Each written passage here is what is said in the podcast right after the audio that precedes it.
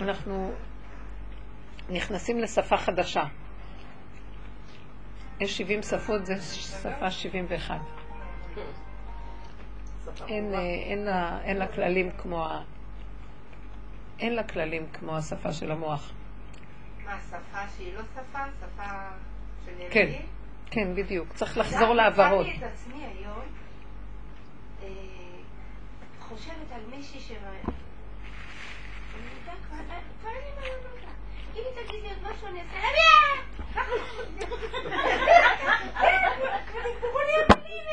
בדיוק. אז זה יהיה לכולם ככה.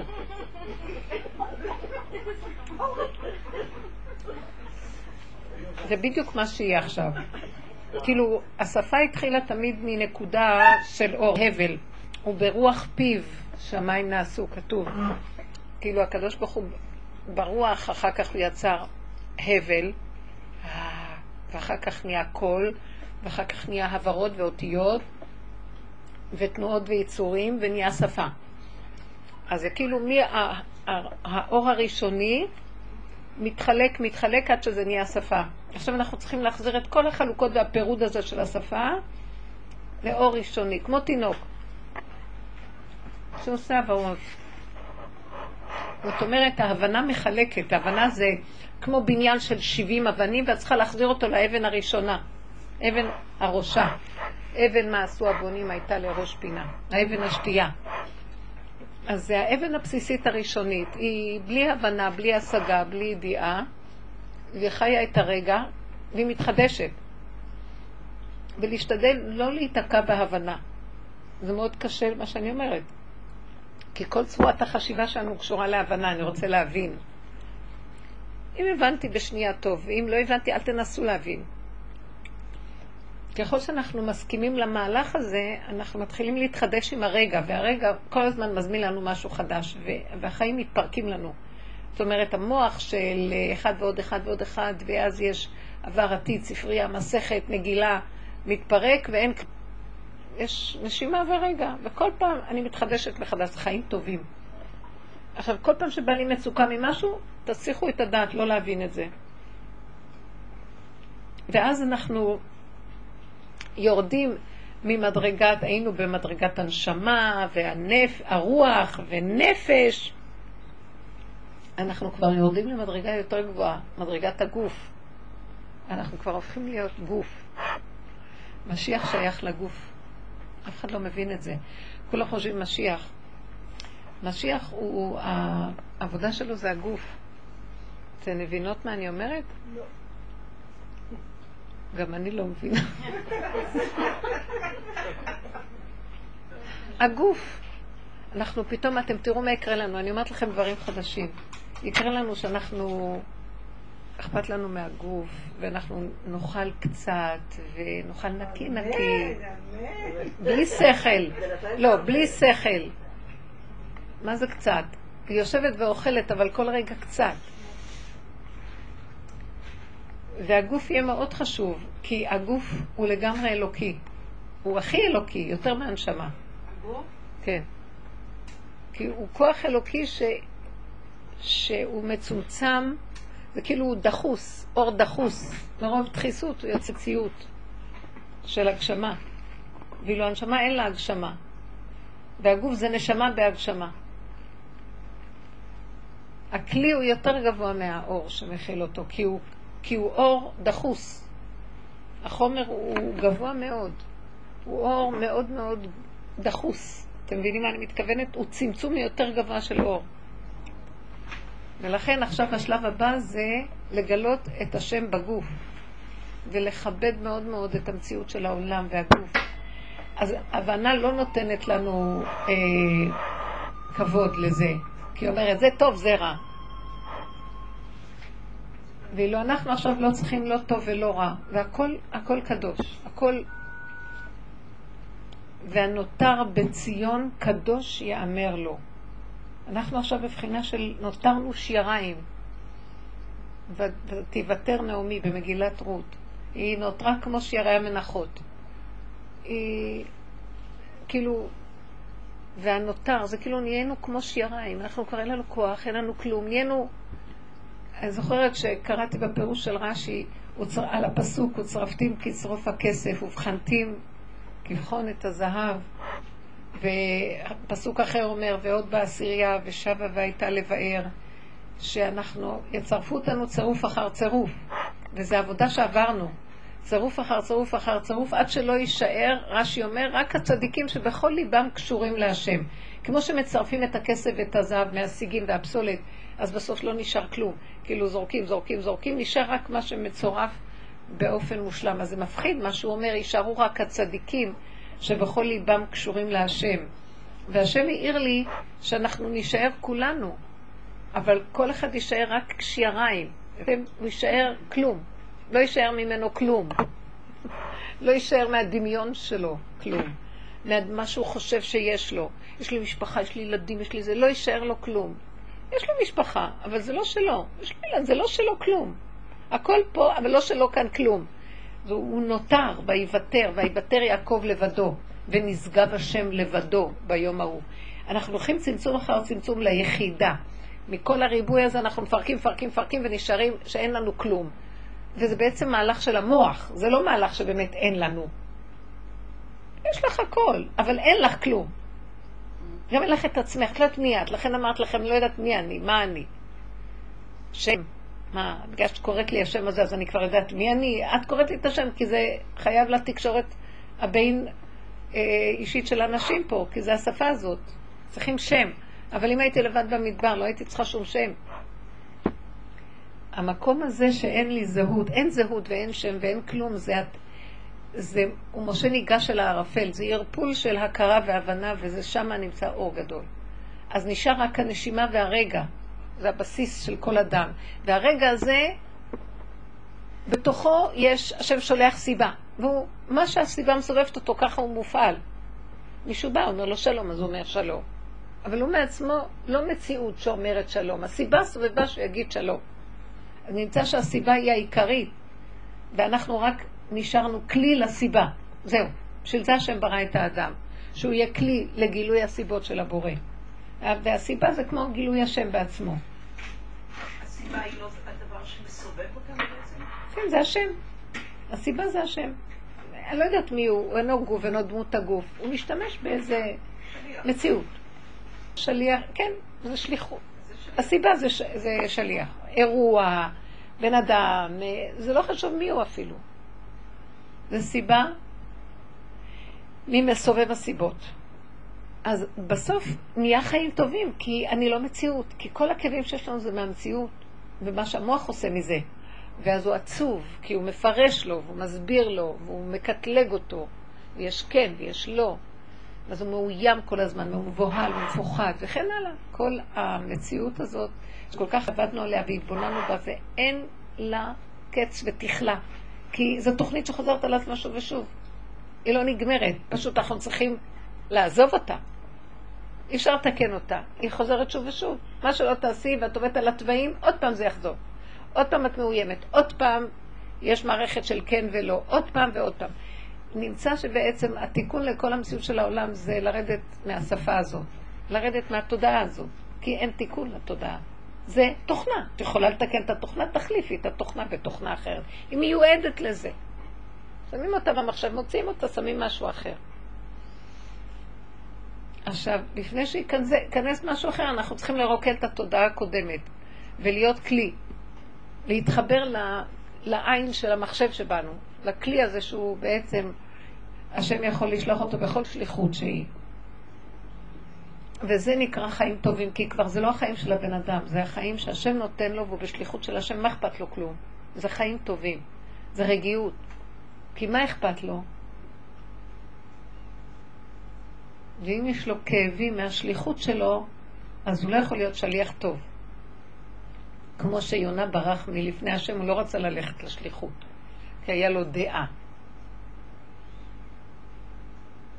בסוף השם על ארבע הביא אותו לעשות את השליחות, ואמר לו, אכפת לך? את מה שאני אומר לך וזהו. כי היה לו כלי לשליחות, אבל היה לו עוד דעה. אז המקום הזה שאנחנו שואפים להגיע למ... מרוב סבל וייסורים וכאבים, כי, ה... כי התוכנית של כדור הארץ היא מיועדת לסבל, היא גלות, היא נקראת תוכנית גלות. מרגע שהעולם נברא, שעה, שישה ימים, ובשעה הזאת נברא, שנברא האדם, הוא קלקל. אז הששת אלפים שנה, הכל זה קלקול. מתי הוא ייגמר? שהתוכנית הזאת לא ניתן לה ממשות. וגם יכול העולם להיגמר בששת אלפים, אבל אם אני עוד חי בעולם ואני מגלה את זה לפני שזה נגמר, אז זה נקרא על שמי, אני הבאתי את הגילוי, הבנתם? הבחירה היא זה שאני אכיר את זה לפני שבמילא זה יבוא. שבת תבוא במילא, אבל אם לא הכנתי ולא טרחתי ולא השתמשתי למהלך הזה, אני לא זוכה לה. אני זוכה, אבל זה לא זכייה של קניין. אז זה, זה טוב שהתבוננו בעצמנו ואנחנו מחליטים על ידי הכרה החוזרת של הלימוד והעבודה התמידית, אה, שאין לנו כוח לסבל ולייסורים ולא רוצים להיות שייכים. לא רוצים להיות שייכים. לרגש, לשכל, לרגש וכן הלאה. מה שהתוכנית של עץ הדת. בשביל מה לנו? כי היא מועדת לכאבים, היא מועדת לסבל וגלות. אז נשאר שאנחנו בעולם ואנחנו לא שייכים לו. וזה דבר גדול. שם מתגלה האלוקות. בעל הבית נכנע בניין שלו. אם פירקתי את הכל והתחברתי ליחידה שממנה מתחיל כל הבניין, שם נמצא בעל הבית. אז עכשיו אנחנו פשוט מדברים שפה, השפה הזאת שאנחנו רוצים לומר היא, אנחנו צריכים להתרוקן, והעבודה שלנו זה להתרוקן מכל מה שידענו, ובסוף להיזהר מאוד מאוד מרגש, רגש, הבנה, רגש, אה, מעורבות רגשית, כל שייכות לרגש, בכל דבר. להיזהר מזה. ואני רואה שפשוט מראה לי, טיפה שאני טיפה מתרגשת ממשהו, אני חוטפת אותה. פשוט חוטפת. אני רוצה לעזור, לתת משהו, ואני רואה שאני קצת מעורבת רגשית, אני חוטפת ביזיון, פליק, כאבים. אז אני אומרת, הוא לא רוצה שאני אהיה מעורבת רגשית. אז איך לא, איך, איך, גם אני מרגישה, איך, איך לא עוצרת את המעורבות הרגשית הזאת? לא, ברגע שקיבלתי את הפליק, כנראה שאני שכחתי שאני צריכה לעמוד כמה מטרים מכל הסיפור. אני יכולה לעשות פעולות פיזיות פשוטות, אה, אבל לא להיות מעורבת בהן רגשית. בלי בעלות ושייכות, שזה כל התוכנה של עץ הדעת, זה הרגש תופס בה. ההתפעלות מהדבר. אני מפרש ואני מתפעל. וזה ההתרחבות, ואילו אנחנו צריכים כל הזמן להחזיר לנתון הפשוט. מה קשור אליי, ונקודה, אין לי רק מה שעיניי רואות, זה בייגלה, זהו. אני מפתח הרגה והבנה והשגה ופרשנות ויחס רגשי הבייגלה. משהו נורא, כל פעם אנחנו מתעלקים על כל דבר. זה חולי, זה המדוזה של עץ הדת.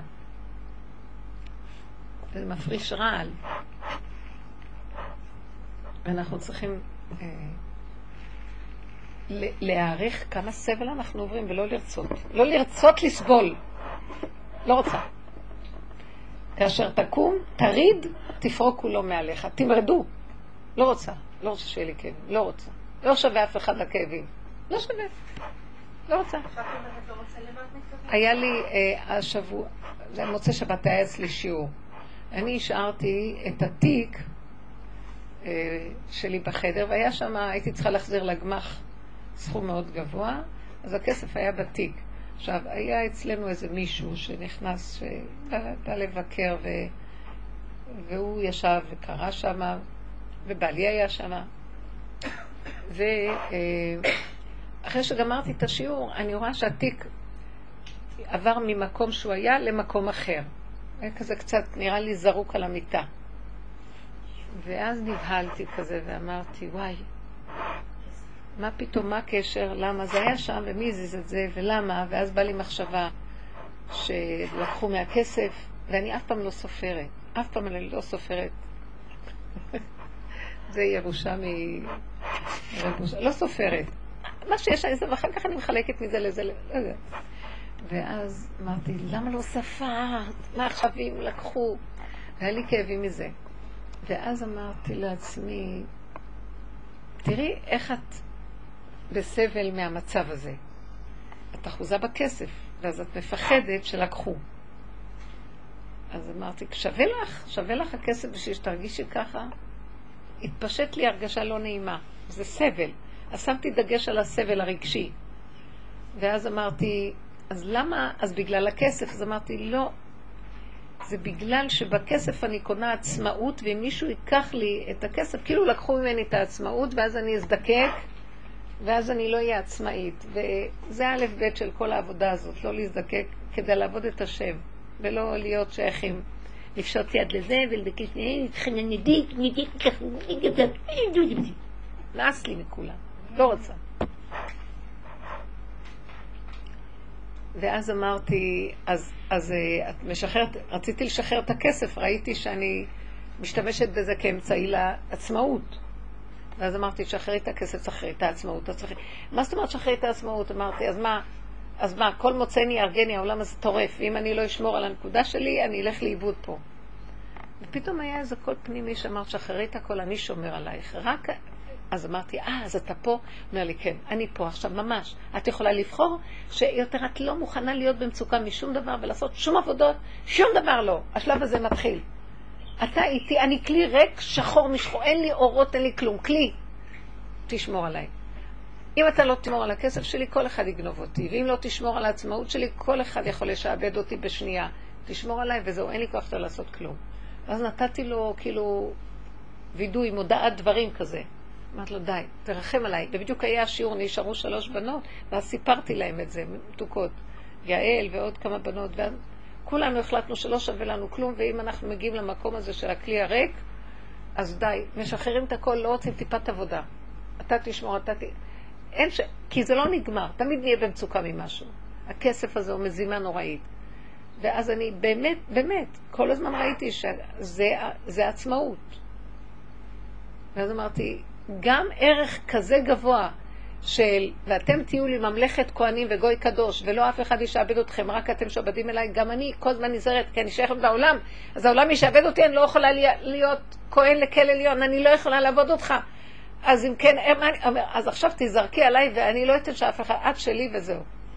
עשיתם כל כך הרבה, עכשיו תזרקו עליי ואל ת, תעשו עוד עבודות ותהיו תצדיקו את הלחץ ואת הכאב בשביל איזה ערך עליון של העבודה. גם זה לא.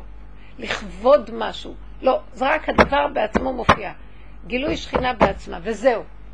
היה לי כזאת מתיקות. לא הייתי יכולה לישון אם לא היה לי המתיקות הזאת, של החשיבה הזאת.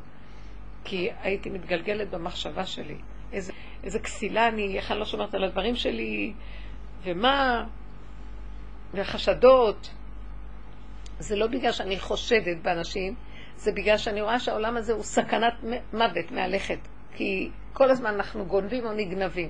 אז אני מפחדת מהגנבים כי אני הגנבת הכי גדולה. כל היום. אז המהלך הזה כל הזמן. אמרתי, גם זה אני כבר לא יכולה. אז אם אני גנבת של, שלך, זה אתה בראת את זה לכבודך, תשתמש בזה איך שאתה רוצה, ואני לא יכולה, כי הגנב מפחד מגנבים. אז, אבל אני לא יכולה יותר. זה הכל שלך וזהו. המהלך הזה שכאילו גם את המוח שעוד מפרק ונותן משמעויות. והיה לי מתיקות מזה מאוד גדולה, ואמרתי, יופי, טוב לי להיות כלי וגמרנו. ואחרי רגע, סגרתי מהר מהר, שלא ייפתח, כי יש לי רק רגע. והמוח כל רגע רוצה לעשות מגילות וספרים. וזה היה לי מתוק, מתוק מדבש. זהו, גמרנו, גמרנו. לא רציתי, לא רציתי, לא נתתי לזה בכלל. ואמרתי, ככה צריכה להיות חזקה חזקה, נקודה לגרש את כל המחשבות, ולא לתת שום מחשבה. וזה המהלך. של השפה החדשה. אז נשאר גוף, גוף שקט, רגוע, אוכל, שותה, ומכבד את קיומו. אתם יודעים מה ראיתי? בתוכנת עץ הדת אנחנו משועבדים בצורה מזעזעת. אנחנו משועבדים לכל מיני פרעונים. ברור שיש פרעה יותר צדיק מהפרעה השני, אבל כולם פרעויים. גם זה שאני מפחדת לאבד את העצמאות שלי, כי זה ערך לעבודת השם, גם זה פרעה. אז אני משתעבדת לעצמאות. ואז יש לי כאבים, אני מצדיקה למה שאני כן צריכה להיות בכאבים, כי אני צריכה את העצמאות. שום דבר לא. הבנתם? זה שחרור.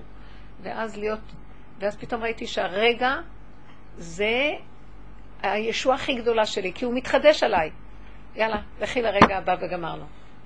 התחננתי שייתן לי הסחת הדעת, כי רגע, ברגע אחד הדעת מוסחת לרגע אחר. לא למשוך מגילה. אחד ועוד אחד שווה. וזה היה ממש מתנה. אמרתי לו, תודה. הנה, זה היה דוגמה של מה שרציתי להגיד. בסדר? שחררו.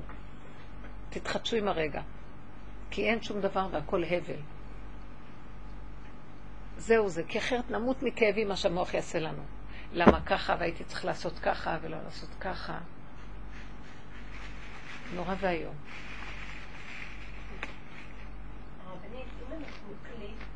אם עם מה? אם אנחנו כלי, מה שאת אומרת, את כלי.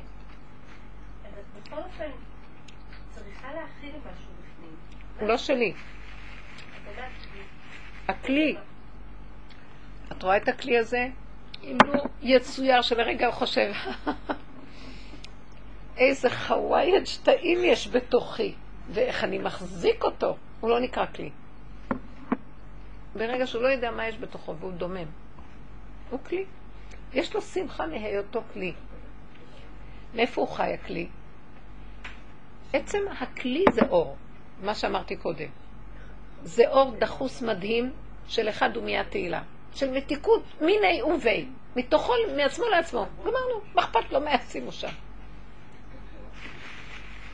גם, גם אה, ציפור וגם ורדה וגם אני חשה את זה. איך מתרגמים את זה לחיי היום-יום?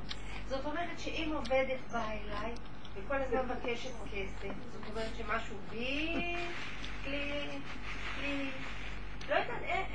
למה שהיא לא תבקש כסף? מה רע בזה? אז למה את מאוימת מזה שהיא מבקשת כסף? כי את, יש לך אחיזה בכסף. כי כמוני, אני חושבת שהכסף מחיה אותי. אז אני נבהלת שמישהו ייקח לי את החיים. אז אה, אני עוד התחכמתי ואמרתי, לא, זה בשביל העצמאות שלי.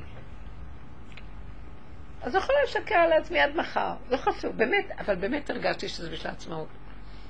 אבל בסופו של דבר, הייתה מעטפה בתיק הזה? איך? הייתה מעטפה? זאת אומרת שגם לא. לא, לא, הי- הייתה מעטפה, אבל היה נראה לי שהיא הייתה קטנה יותר, מצומקת.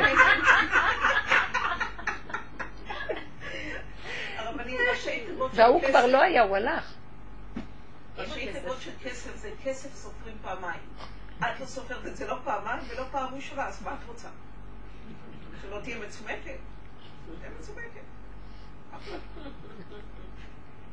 אמרתי לנכד שלי, הוא לא יודע להגיד אה, תף. הוא אומר קוף במקום תף. אה, כי קשה לו להגיד, יש לו כמה הברות שהוא עוד לא שולט בהן. אז אמרתי, התחלתי לצעוק, תתה, תרחם, אז הוא צועק, קקה, תרחם, קקה.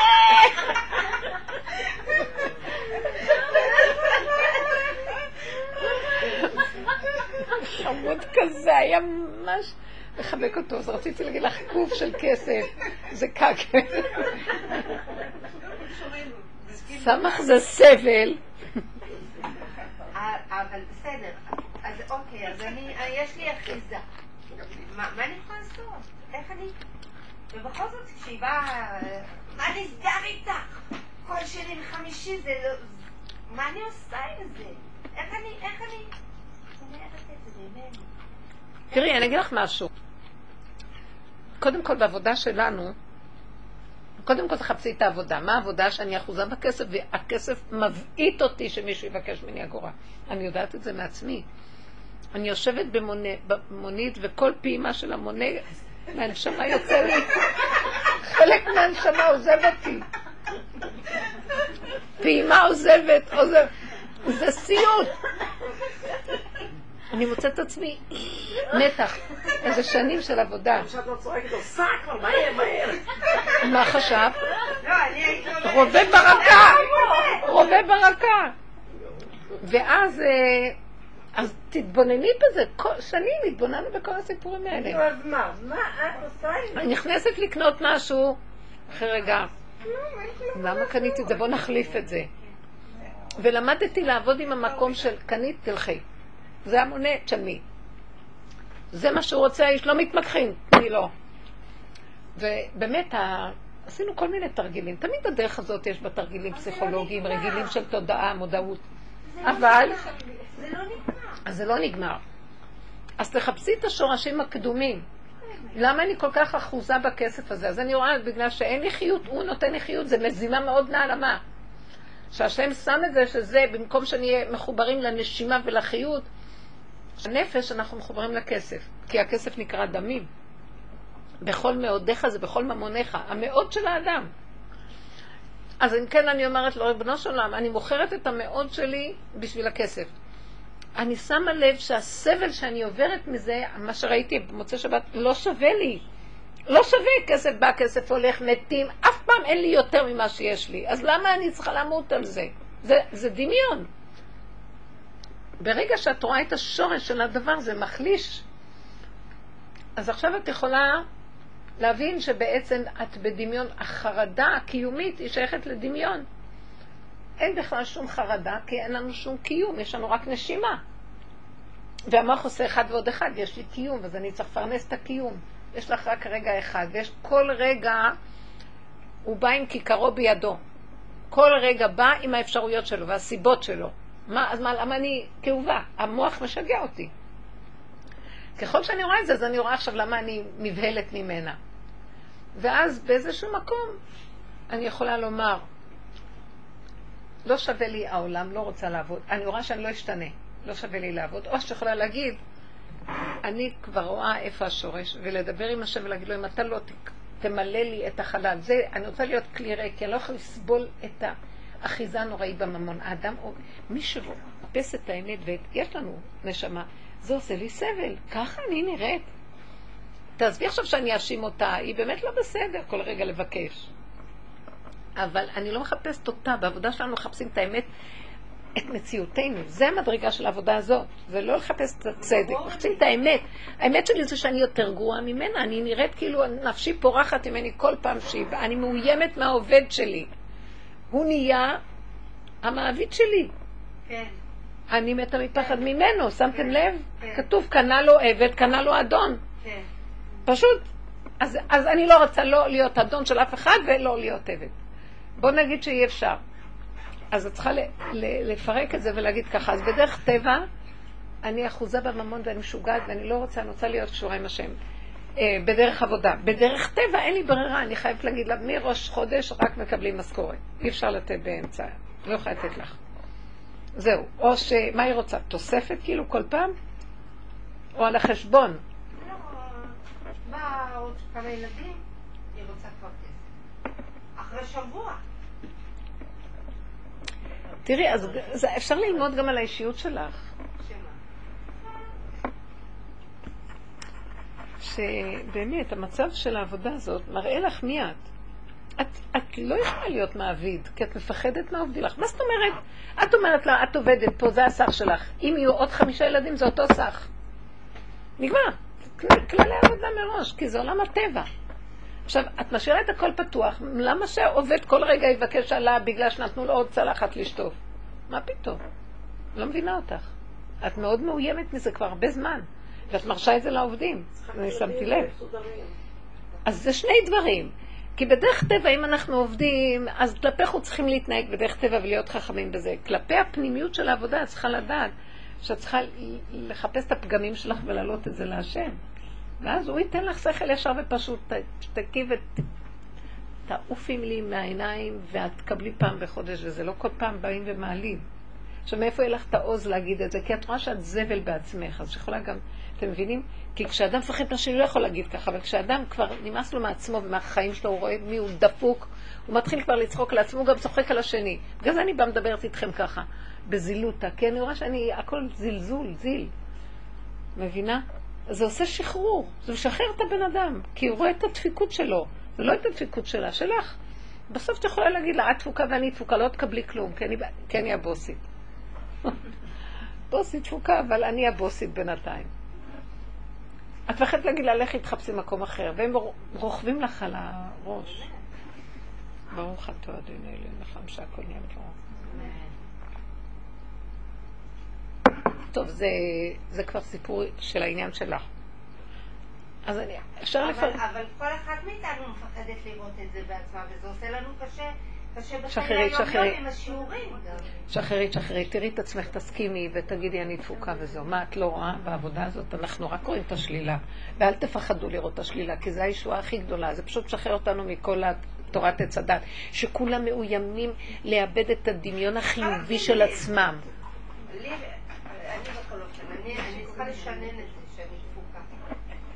שאת מה? אני צריכה לשנן את זה, אני צריכה לכתוב את זה, אני צריכה... אני לא מבינה, זה כל השנים אנחנו עובדים ככה. אבל כשבאה עובדת ומלחיצה, אז לא לא נגמר בזה, נכון, נכון. אני רואה את מה שאת אומרת. כמה שלא נדבר, בסוף אני רואה שאני מסתכלת על המונית. על המונה. אז בסדר, אבל למדתי שישר כשאני מסתכלת, אני גם מסתכלת על עצמי. זה כאילו דבר, דבר, דבר. אני רואה, ואז אני... המבט חייב תמיד לחזור אחורה. איך? אבל הרבנית, מה שמעניין בכל הסיפור הזה, שהמבט שאתה רואה אותו, כן? היה לי סיפור נורא מעניין עם אדם מסוים, שתמיד כשהוא מרים לי טלפון, אז אני יוצאת את טלפון ממנו, זה ברור לי. אני רואה את עצמי עם כל התוואים הקשים שלי. ובאותו יום, מה זה הייתי מלאה? יכולתי לשרוף את העולם שלי. היה לי בתוכי כל כך הרבה, כמו שהיה חם בחוץ, אותו חום היה בתוכי, בערתי בתוכי.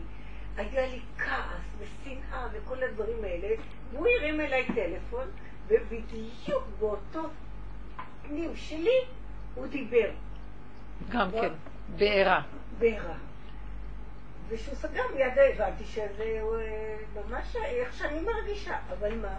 בגלל שכל כך ריחמתי, איך אני מרגישה, ריחמתי גם אליו. את רואה, זה בדיוק מה שהתכוונתי. כי את כל כך רואה כמה את כלום, את גם לא נותנת ממשות למשוגע, זה מולך, וזה נגמר העסק. עכשיו השני מתחיל לפחד. בגלל שאת במין התאבדות, את לא נותנת... אה?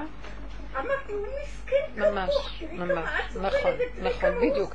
אני אגיד לכם, זה הישועה לרדת מתוכנת עץ הדת, להסתכל בעצמנו ולתת את התווית שלהם, להודות באמת, מודה ועוזב ירוחם. מגיעים הרחמים.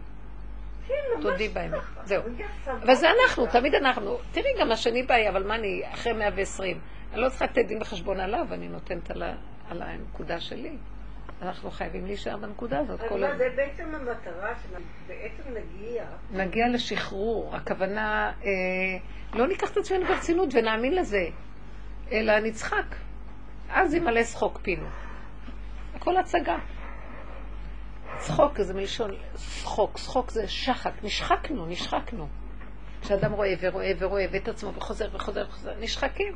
וזה זה לא נגמר. התוכנית הזאת, שאני רואה, הקמצנות לא נגמר, הפחד מהקיום הזה לא נגמר. אמרתי, די כבר. אבל האמת שאני רואה שיש עזרה עצומה. אני, היום אני כבר לא, זה לא אותו דבר. ראיתי איך שאחר כך החלטתי שאני לא מוכנה לסבול בעבור המחשבה הזאת שיכול להיות שלקחו, אפילו אם באמת זה נכון. לא מוכנה. אז לא, אז שייקח. אני לא יכולה יותר לסבול את הכאב הזה, לא יכולה.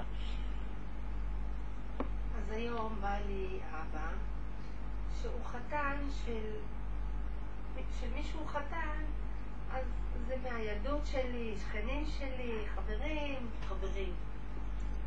מה, מהשכונה. עכשיו, הסבא והסבתא עשירים. עשירים. החתן בא, שניסה לו הנחה. זה אמיתי מה שאתה עושה? זה אמיתי מה שאתה עושה לי? הוא צריך הנחה? אז מה יגידו אלה שבאמת צריכים הנחה? ואני מנסה לעמוד מולו, מתבכיין. פשוט מתבכיין. לא?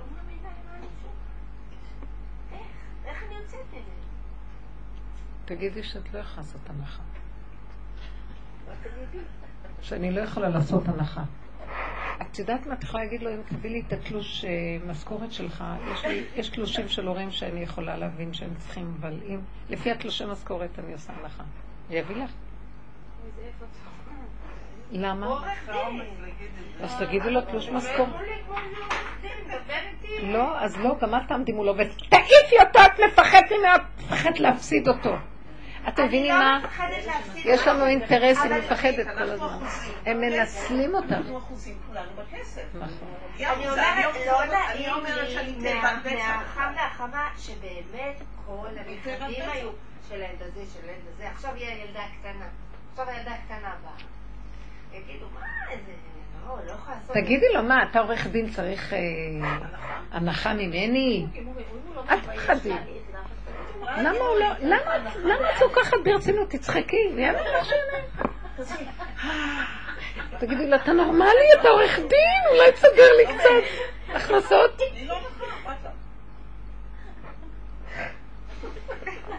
מה יכול להיות? בוא נלך, בוא נזרק קצת, נצחק קצת. אז טוב, בסוף הוא יכול... אז תגידי לו, טוב, אז אני אתן לך עשר שקל הנחה.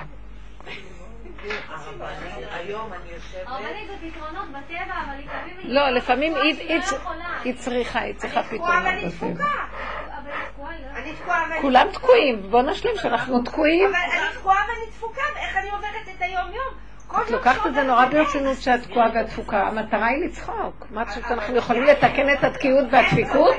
אנחנו, אני אומרת לך, זה מעוות לא יוכל לא, לפעול. בזה שאת נותנת לה פתרון, אז אה, בעצם היא אמורה להיזרק על הפתרון היא לא יכולה לעשות. לא, אני לא נתתי לה את הפתרון כדי להיזרק על זה, נתתי לה פתרון שתראה איזה מגוחך זה. תגידי לו, אני מוכנה לתת לך עשר שקל אה, הנחה. לא, את מבינה, אני לא מדברת לך פתרונות, אני אני רק... מנסה לעמוד בשריר, הוא אומר לי, אני אני סומך עליך שתמצאי לי פתרון אה, יצירתי. תגידי לו, אל תסמוך אני עליי, אל. תסמוך עליי.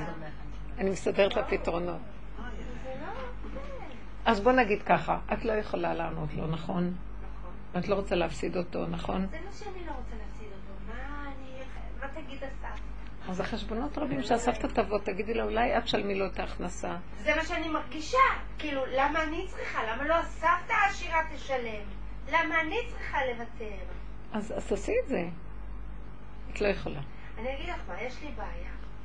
כי כשאני כבר נכנסת במישהו, אני פולעת, אני רומסת. תרמסי. לא, עשינו את זה גם ככה, אבל בסוף אחר כך יצא לנו כל השפריץ, גם אמרנו, טוב, שיצא. היה לנו תקופות שונות בעבודה. בסדר, אבל בכל זאת, או שאני שותקת כמו איזה כבשה פועה, מסכנה, או שאני טורפת כמו איזה אריה. אין לי... זהו, אז מאחר שראית את התוואים, נכנסת לכבשה, כנראה פחדת נכנסתי הרבה מעצמך. לכבשה בשנה האחרונה. תגידי, כשהיית, רגע, וכשהיית אה, כמו אריה קודם, אז אנשים אה, פחדו וכיבדו והיו איתך, לא עזבו, נכון? לא היה אכפת לי. זה הם עזבו? הם עזבו? אה, לא זוכרת. תחזרי למקום הזה. בטבע יש לנו מקום שאנחנו בסוף חוזרים, לא משתנים. נכון, תקופה אנחנו איפקנו, ואחר כך אה, הייתה תקופה שממש כולנו חזרנו לתוואים, אבל ידענו שחזרנו מולו, ואמרנו, אבל זה שלך, זה לעולם לא משתנה, אתה רק יכול לשנות. ונכנס איזה אלמנט שגורם לאיזה שינוי. ש... שאנחנו מקבלים שאנחנו פגומים. זה לא מה שנצא על השני עכשיו חופשי. קודם יצאנו חופשי בלי חשבונות, וזה היה הפקרות. אחר כך איפקנו את ההפקרות. עכשיו שזה יוצא כי זה בוער לי מדי ואני לא יכולה לאפק את זה, אני אומרת לו, אבל כך בראת אותי, אני כבר עומדת מולו עם ההפקרות. אני אומרת לו, כך בראת אותי ואני לא יכולה אחרת, אתה חייב למצוא לי פתרון וסידור למצב שלי. אז אני עומדת מולו עם זה. אז הוא אומר, אני בראתי אותך ככה, לכבודי. אז לפחות את בהפקרות אליי, בסדר. כן, בראתי אותך מופקרת, אז אליי. אז זה כבר מהלך אחר, אנחנו מביאים כבר את הטבע אליו, וזה המהלך. מה זה אליי? לא- אליי זה התודעה הולכת אליו, זה לא על השני.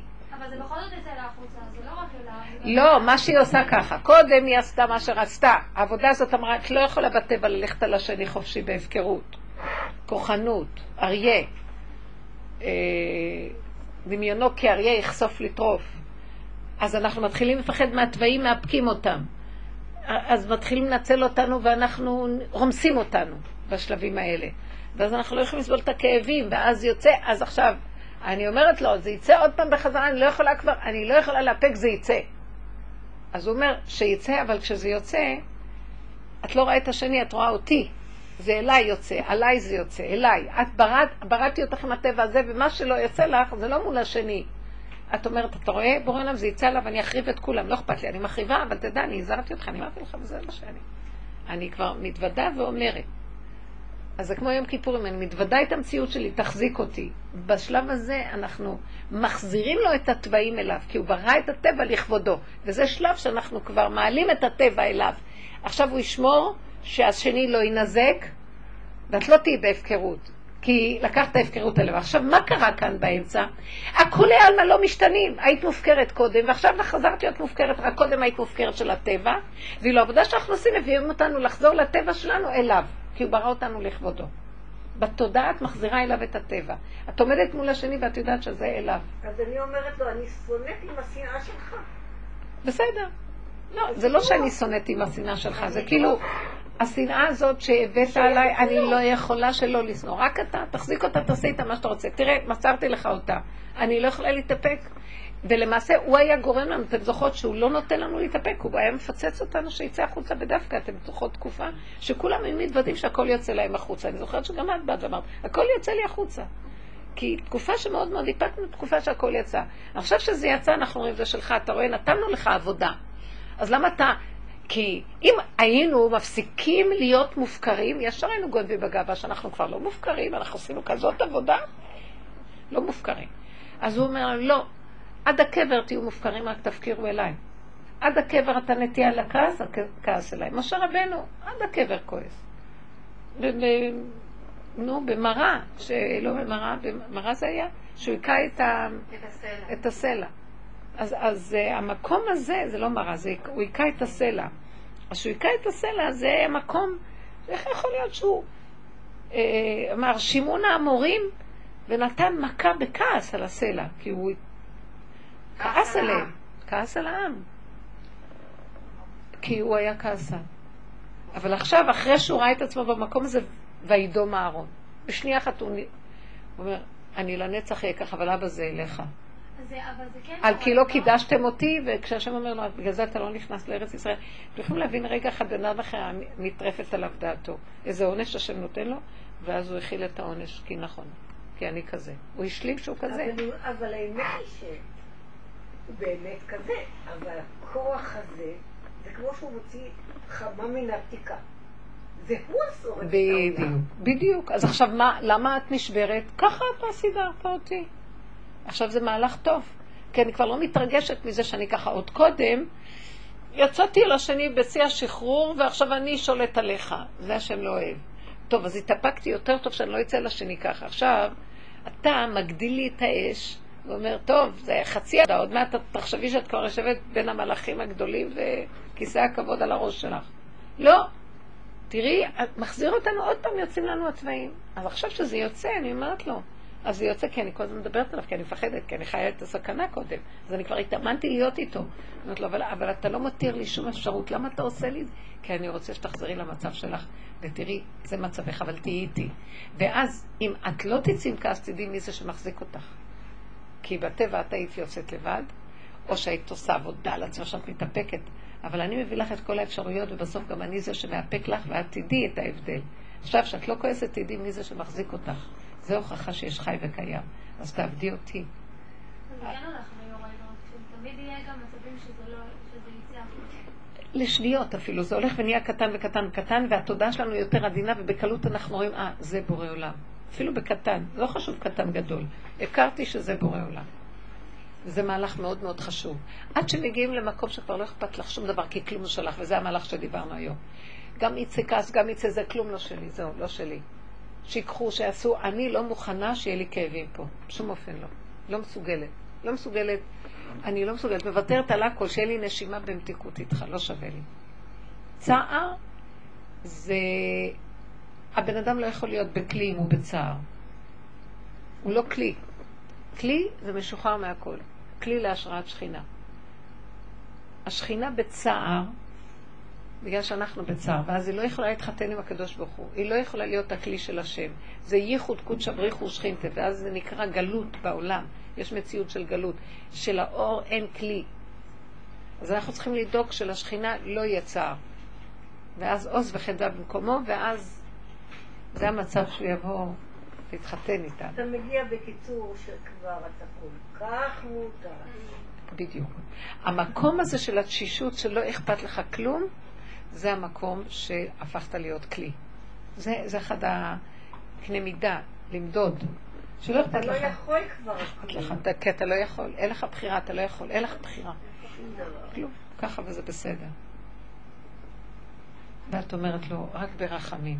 כי באמת את לא רוצה כאבים. במקום לא שאת. לא רוצה כלום. אני לא רוצה כלום, כי כל דבר שתרצי כבר מביא לך כאבים. כי אם לא יהיה מה שאת רוצה, ישר יש כאבים. את לא רוצה כלום. איך שזה ככה, בסדר גם. זה התשישות של החיים. אז ככה הנחש בעצם מחסל את עצמו. הוא מביא לתשישות, כי הוא מימין והוא משמאל והוא מימין והוא משמאל, הוא כל היום... חמודה. כן? זה סוד מאוד גדול. זה באמת הסוד. הוא מביא לתשישות מהכיוונים. זה, זה, זה, תראי, יש שתי, צריך להבין.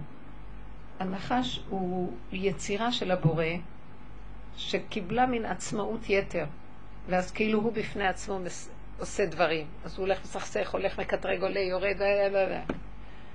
ואז עצם זה שהוא עושה ככה וככה וככה, הוא, הוא כותב נשמות ומקבל כוחות מהבני אדם, ומזה הוא חי. הוא חי מזה שאני נותן לו ממשות. עכשיו, ברגע שאנחנו מתבוננים בתהליך הזה, ואני אומר, אבל זה אצלי, הנחש זה לא שם, זה אני פה. זה מנגנון שיושב בתוכי. ואז אני לא מתרגש ממנו, שמה אני מתחיל ללכוד אותו. כי הסיבות שיושב וסובב לי מתישות אותי. בסופו של דבר אני לא מתרגש מכלום, ואין לי כוח, בדיוק הוא איתי. נעשה תשוש. אני זוכרת שהיה לי חלום כזה לפני המון שנים. הייתי, ב... הייתי במעגל, אני הייתי במרכז מעגל ומסביבי אריות. אריות. מפחידים. עכשיו, אני במרכז המעגל, ומעניין, הם לא יכולים לפרוץ למעגל. אני במרכז והם מסביב. עכשיו, אז לא ידעתי מה לעשות, איך אני אברח? לא יכולתי לברוח. אז פתאום התחלתי להסתובב סביב עצמי, ואני רואה אותם מסתובבים גם. אני מסתובבת, הם מסתובבים, מסתובבת, הם מסתובבים, מסתובבים, מסתובבים, מסתובבים.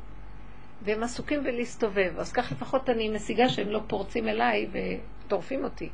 אבל סיבובים. בסוף נהייתי מותשת, ואז אני מסתובבת, ואני תשושה, ואני מסתכלת, אני רואה שגם הם נורא תשושים. אני רואה את כל האריות תשושים מאוד, בדיוק כמו שאני תשושה, גם הם תשושים.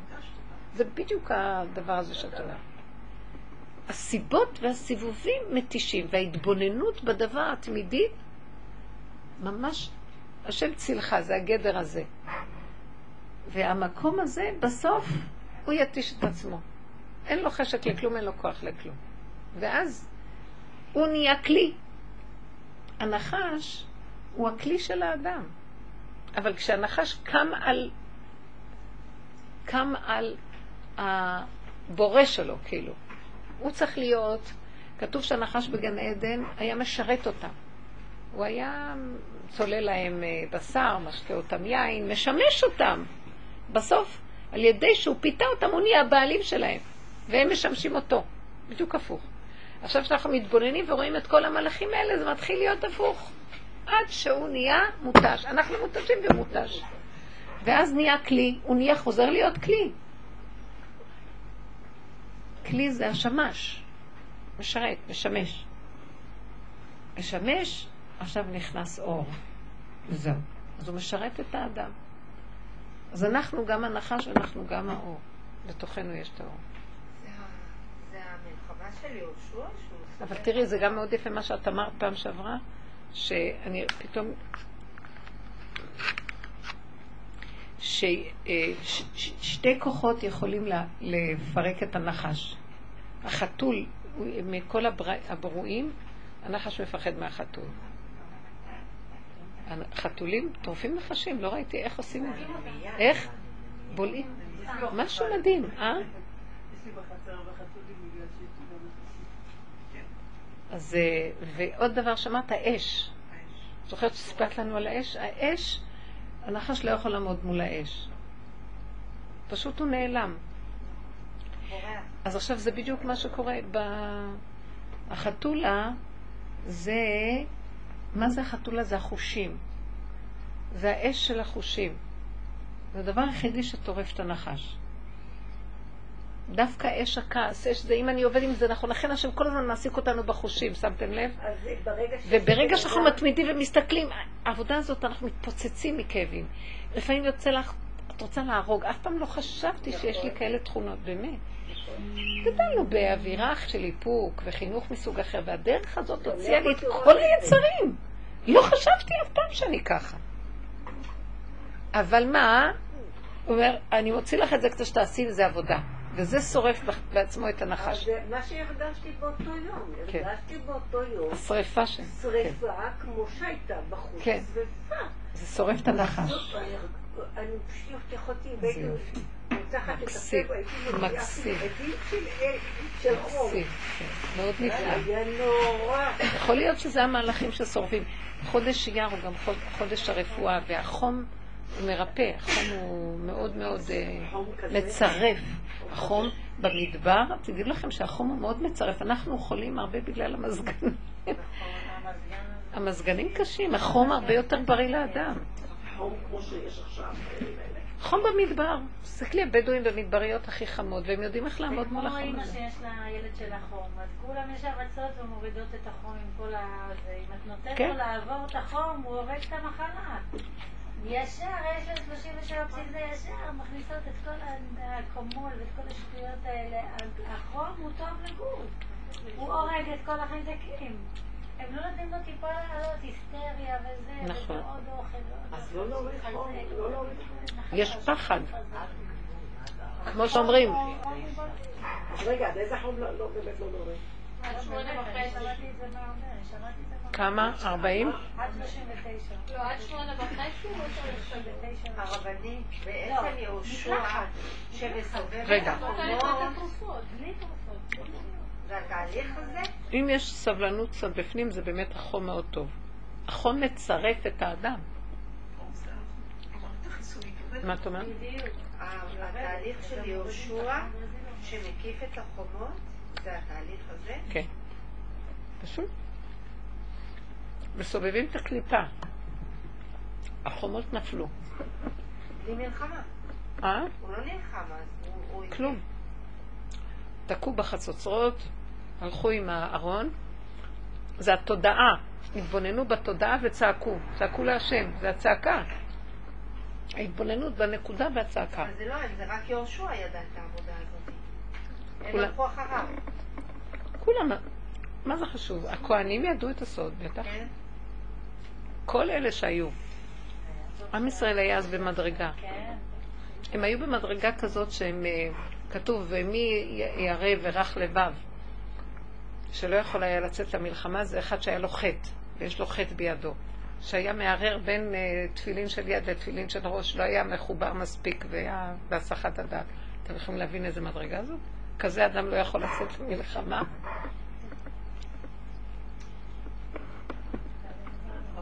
אה, כשסיפרת את החלום שלך עם האריות, אה, שאת היית במרכז, לי זה יותר מזכיר את הקרב. כי כשהקרב מרגיש מאוים, כן. מה שהוא עושה הוא מסתובב ומקיש את עצמו למוות עם הזנב של עצמו. זאת אומרת שהקרב מוקף באש, הוא מקיף את הוא פשוט מקיש את עצמו למוות. עכשיו, למה אני אומרת? הוא לא מחכה שהאש תעשה לו את זה. לא. כלומר, הוא ממית את עצמו. זאת אומרת, מה שאת מדברת, שבעצם החלום הזה הביא אותך למקום של התשה, זה בעצם סוג של מוות קטן. זאת אומרת, את נטולת כוחות, זהו, אין לי יותר כוח. וזה הקרב. עכשיו, החתול, בתוך עבודה שלי עם חתולים כמובן, זה בעצם, חתול הוא ללא חת. זה האותיות של החתול. הוא לא מפחד מכלום. הוא ממשפחת האריות. הנמרים. הנמרים, האריות, זה החתולים. והם ללא חת. הם לא מפחדים. הם לא מפחדים. זה דבר אחד. עכשיו, בנושא של נחשים, בחצר שלי בערים בכרמל, מתחת לבית שלי הייתה מאורה של הצפה הארץ ישראלי. אני לא יודעת אם נתקעת בנחש הזה. מתחת לבית? כן. זאת אומרת מאורה, גיליתי את זה מאוחר. יש פחד נוראי מנחשים. נורא. וכל פעם שהייתי יוצאת הייתי אומרת, זה היה בתוך הבית, כן? זה- חצר שאני על האדמה גר, גרתי שם על האדמה. למה לא הבאת מישהו שיטפל בזה? פתרונות, כן. כן, כן, באמת. ואז הי- היו לי חתולים, שהם היו התרופה, אני קוראת לזה הרפואה של הנחש, זה החתול. והיו המון חתולים, אבל רק חתולה אחת, היא ידעה לצוד אותם. זאת אומרת, מה, מה היא צדה? ספר ארץ ישראלי ענק. והסתכלתי עליה מה היא עושה בעצם. היא לא מתנפלת עליו, היא פשוט יושבת לידו, אין לה שום כלום, היא לא מפחדת ממנו, זה משהו נוראי. וכל הזמן מייללת, מה הוא, היא קוראת לי, שאני אבוא לראות שהיא יודעת. והנחש לא בורח ממנה? הוא הוא יותר. מסתתר, הוא יותר מתגלגל, הוא פוחד, הוא מתגלגל בתוך עצמו. ועד שאני לא מגיעה, היא לא זזה ממנו כדי שאני אבין שיש פה איום על החיים. אולי זה קראו גרייסי. אבל זו הייתה רק גרייסי. עכשיו, אה, יום אחד חזרתי בלילה, והיה לי מתקן כביסה ליד הבית, ליד הדלת. והמתקן כביסה היה, זאת אומרת, היה לי גם צינור שהייתי משקעה את הצמחים. ואז ראיתי את הצינור משובב על המתקן כביסה שעומד. היה חושך. ואמרתי, מה, זה הצינור? אני השארתי את הצינור על המתקן כביסה. והמתקן כביסה הוא מטר מהפתח של הבית שלי. ואז מיידית אני קפאתי, הכל סמר לי, זה היה שתי מטר מהמתקן. והייתה לי תחושה שעומד שם שזה נחש. עכשיו, כשהנחש מאוים, קודם כל הוא נכנס לדום שתיקה, הוא לא זז. ואמרתי לעצמי, וואלה, תעזרו לי, כי זה הפחדים שלי, הלב שלי דופק, זה רק הפחדים שלי, זה לא נחש, זה סתם הצינור השקיה. ואמרתי לו, לא, אין מצב, את לא תתני לפחד להשתלט. הנחש הייתה, הנחש הוא פרויקט. וכך נצמדתי לקיר של הבית, פתחתי את הדלת כדי לפתוח אור, ונכנסתי מיד, סגרתי את הדלת, באינסטינקט ידעתי שזה הצבע. צלצלתי לשכנה שלי, יש לי שכנה שם, שמפחדת לא מנחשים ולא מאלוהים, כי אין לה אלוהים לבחורה הזאת. אמרתי לה, תרצה, תקשיבי, פה על המתקן תפיסה שלי יש צבע ארץ ישראלי. את הפחדים שלך, תעזבי אותי מקום יותר, ונתנה לי מענה, אמרת לה, עליי, בואי, עליי, עליי, כי רק היא יכולה להראות אותה. היא טוריה, לבשה, היא. היא חתולה. כן, כן, טוריה, היא רצ- היא רצצה הראש. היא הגיעה, ואני אומרת לה, אני לא יוצאת מהחדר, אני גם לא מוציאה לו את החתולים מהחדר, שהוא לא יטרוף אף אחד, עומד על המתקן, כי באה ומהחצרת צורחתי את הג'דה כזו. אין פה כלום, את רואה, אין פה שום דבר. אמרתי לה, זה הפחד. אמרתי לה, תרצה, הוא מתחבא.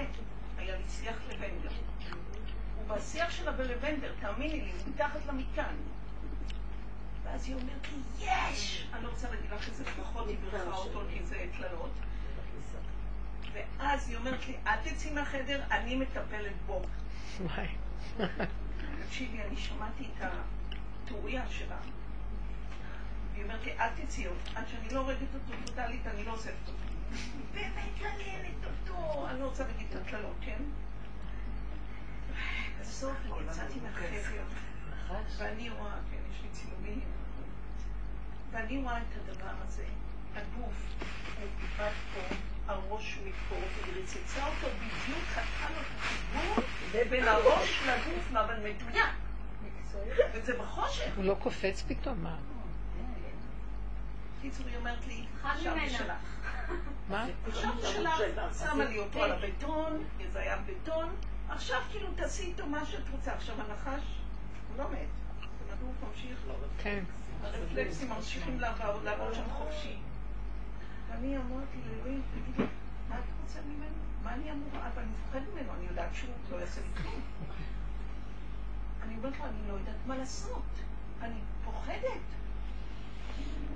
ואז היה קול פנימי, הוא אמר לי, זאת ההזדמנות של החיים שלך להתמודד עם הפחד הזה עד הסוף. אתה אחרי שהרגו אותו, כן. כן?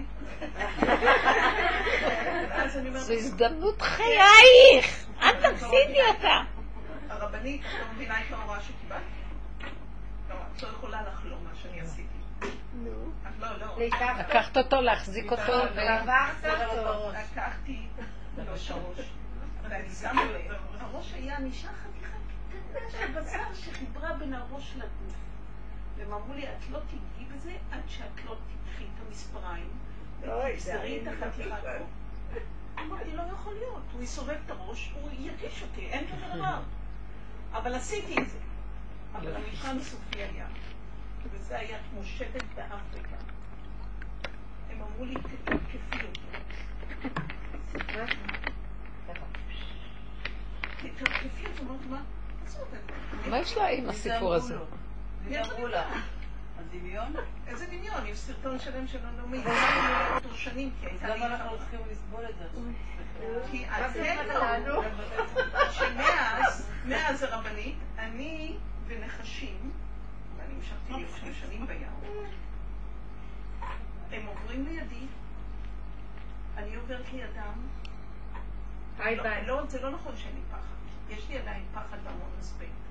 אבל זה כאילו... זה בסדר, אתם לא תעשו לי כלום. אבל זה ביטחון אשלייתי. זה פשוט ביטחון אשלייתי. והנחש בשבילי הוא נורא. אין, אין. זו חוויה, החוויה הזו... עכשיו בוא נעבור לנחש האמיתי. כבר היה סרטון בעניין הזה, הייתם חושבים שאני מדברת שטויות, אבל יש סרטון. לא חושבים, אנחנו בטוחים שאנחנו... בכלל לא, את אומרת דברים מאוד... אבל הכי, יותר, יותר מהכל יכולה להגיד לנו עתידות ככה ככה, מי שרוצה עכשיו תנצל את ההזדמנות. חזק. תגידי לי על שלם מלא שלי, אני צריכה שידוך לבן. מה יתאים לו? רגע, אבל זה לא משהו עם רגש עכשיו? מה יש רגש זה טוב, מה? תראי, היא ריגשה אותנו, הכניסה אותנו לסערה.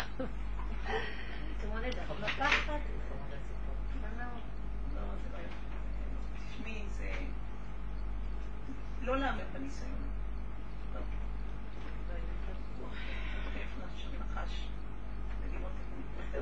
אנחנו בעבודה הזאת, זה עבודה אחרת. אנחנו עבודה אחרת פה. באמת העבודה הזאת היא רק, אה, זה להיכנס לתוך האש, כמו שעכשיו תארה של הטבע, ורק שם להמליך את השם. את ההכרה שאין לנו יכולת לא לפחד, לא יכולים שלא. אין לנו שום יכולת להתגבר על כלום. לא על תאוות הכסף או החרדה מהכסף, הקיומיות, הכל, כלום, לא יכולים שום דבר. אבל ככל שאנחנו, כי בהתחלה אנחנו עוד עובדים ורוצים לתקן, כי התוכנה של עץ הדעת זה אנחנו יכולים, מהשלילי לחיוב. ואחר כך, אבל העבודה הזאת היא לא לתקן, כי כמה שאנחנו לא מתקנים זה חוזר שוב. כל העבודות היו לנו מדרגות. במדרגת הנשמה היו לי השגות ומדרגות, עשיתי עבודה, קיבלתי אורות. אין אפס. במדרגת הרוח עשיתי עבודות, קיבלתי מדרגות. בעבודת הנפש, אני באה עם אורות מעולם הנשמה ומעולם הרוח. אני באה לעבודה הזאת, וכל פעם, כל מהלך של עבודה נהיה לי יותר חושך. האורות שהיו לי הולכים ומתעממים, הלכו והתעממו. נכנסתי לחושך הכי גדול. רק התוואים, אני רק רואה את החרדות, את השלילה שלי, את הכעסים, את השנאה, את הכעס. כל תיבת פנדורה השיגונית שיש בתוך האדם. זה בור ללא תחתית של נחשים ועקרבים רוחשים. מדבר שממה. החיות טורפות. ואז אמרתי, איפה כל האורות שהיו לי? איפה כל המדרגות והשגות? אין כלום. ואז הבנתי מאוד מאוד עמוק, ואמרתי לכם את זה בשיעור הקודם, שהעבודה הזאת היא שונה מכל העבודות. היא עבודת משיח. עבודת התשובה של אליהו נביא שלושה ימים לפני משיח ואחר כך משיח. כל מה שאתם, בכל המדרגות של עץ הדעת טובה, עובדים להשיג אורות, זה הכל דמיון. אין אורות. אתם, בראתי אתכם להיות כלי, כדי שאני, האור יכול להתגלות בתוך הכלי. ודעו לכם שהכלי בעצמו הוא האור הכי גדול, רק הוא אור חשוך. עצם הצמצום, צמצום אחר צמצום של האורות שהיו לך, על ידי הניסיונות, ואת רואה שום דבר לא משתנה. נשארת אותו כעס, נשאר אותו חרדה, אותו פחד, אין. ומרוב התשישות שאני נשארת הכל, ואת אומרת לו, אבל אבא, נשארתי אותו דבר, אז מה כל העבודה שעשיתי? זה לא יוצא החוצה, וזה הולך אליו, שאני לפחות מתוודה בדברים אליו, ואני מח... משייכת את זה אליו, אתה בראת אותי ככה, אין לי ברירה, כמו עבודת יום הכיפורים. אז המקום הזה שזה לא יוצא החוצה, וזה, אני, זה עולה, אבל זה עולה אליו, בתודעה, זה גורם לעיבוי הכלי. הכלי שלי נהיה יותר עבה, יותר עבה, יותר. התודעה מביאה אותי לעיבוי הדפנות, ואז אני יותר ויותר כלי, ואני הופך להיות יותר ויותר שותק. מקבל שאני הכי חרא, סליחה על הביטוי, הכי מפחד, הכי כעסן, הכי בלתי נסבל. ואני מוכנה להסכים, כי אין לי כוח להילחם עם זה גם. ואני מבינה שכך הוא בראת אותי, ופתאום אני מבינה שזה מה שהוא ברא אותי, שהוא רוצה אותי לכבודו. ובא הנחש ופיתה אותם להיות כמו אלוקים, ואורות, והדמיות, ומדרגות. בכלל לא ככה, לא צריך. אתה תישאר כלי, והאור יחדור בתוכך, זה, זה זיווג, זה חגיגה, מתיקות. אז זה גוף הגילוי ההשגה הכי גבוהה. אבל האדם נכנס בו תוכנית שהוא, הוא צריך להיות האלוקות. הוא צריך להשיג. הבנתם? אז הוא רוצה להפוך את הכלי לאור. אז הוא מדכא את הגוף כל השנים. הנחש אומר לו, זה לא טוב. הגוף הוא לא טוב. ובאמת אנחנו הולכים לפי איך שאכלנו מעץ הדת, זה הסבל הכי גדול. אנחנו לא סובלים את הגוף. וגם אפילו התורה אומרת לסגור את הגוף, כי התורה הולכת עם התיקון של הקלקול. עד שמגיעים לאורו של משיח. זה, העבודה שעשינו זה לשוב, תשובה אחר תשובה, ולהשיג את הכל, להגיד, כן, אני הגוף הכי מגעיל שיש, אבל זה הגוף שיש לי, ויש לי את התאווה הזאת, וזה הכי. ובעבודה הזאת הגעתי למקום שאני כבר לא נבהלת מכלום, ואיך שאני מושלם, איך שזה ככה טוב. מה זה מושלם? זה לא מבחינה חיובית, זה ככה זה, ככה זה, ככה זה, ככה זה, ככה זה. פתאום, אני אומרת לכם, נגמר עבודת התשובה, כי הגענו למקום של השלמה של החושך הכי גדול, ואין לצאת מזה. ואיך שזה ככה, זה בסדר גמור. ולא רוצה גם להיות משהו אחר, לא רוצה להיות גדולה, לא רוצה מדרגות, לא רוצה שום דבר. נשימה, נשימה מתוקה והכל בסדר. ופתאום אני, היום, היום אני באתי להגיד לכם שאני משיגה מדרגה נוספת, שהגוף הוא הכי קדוש.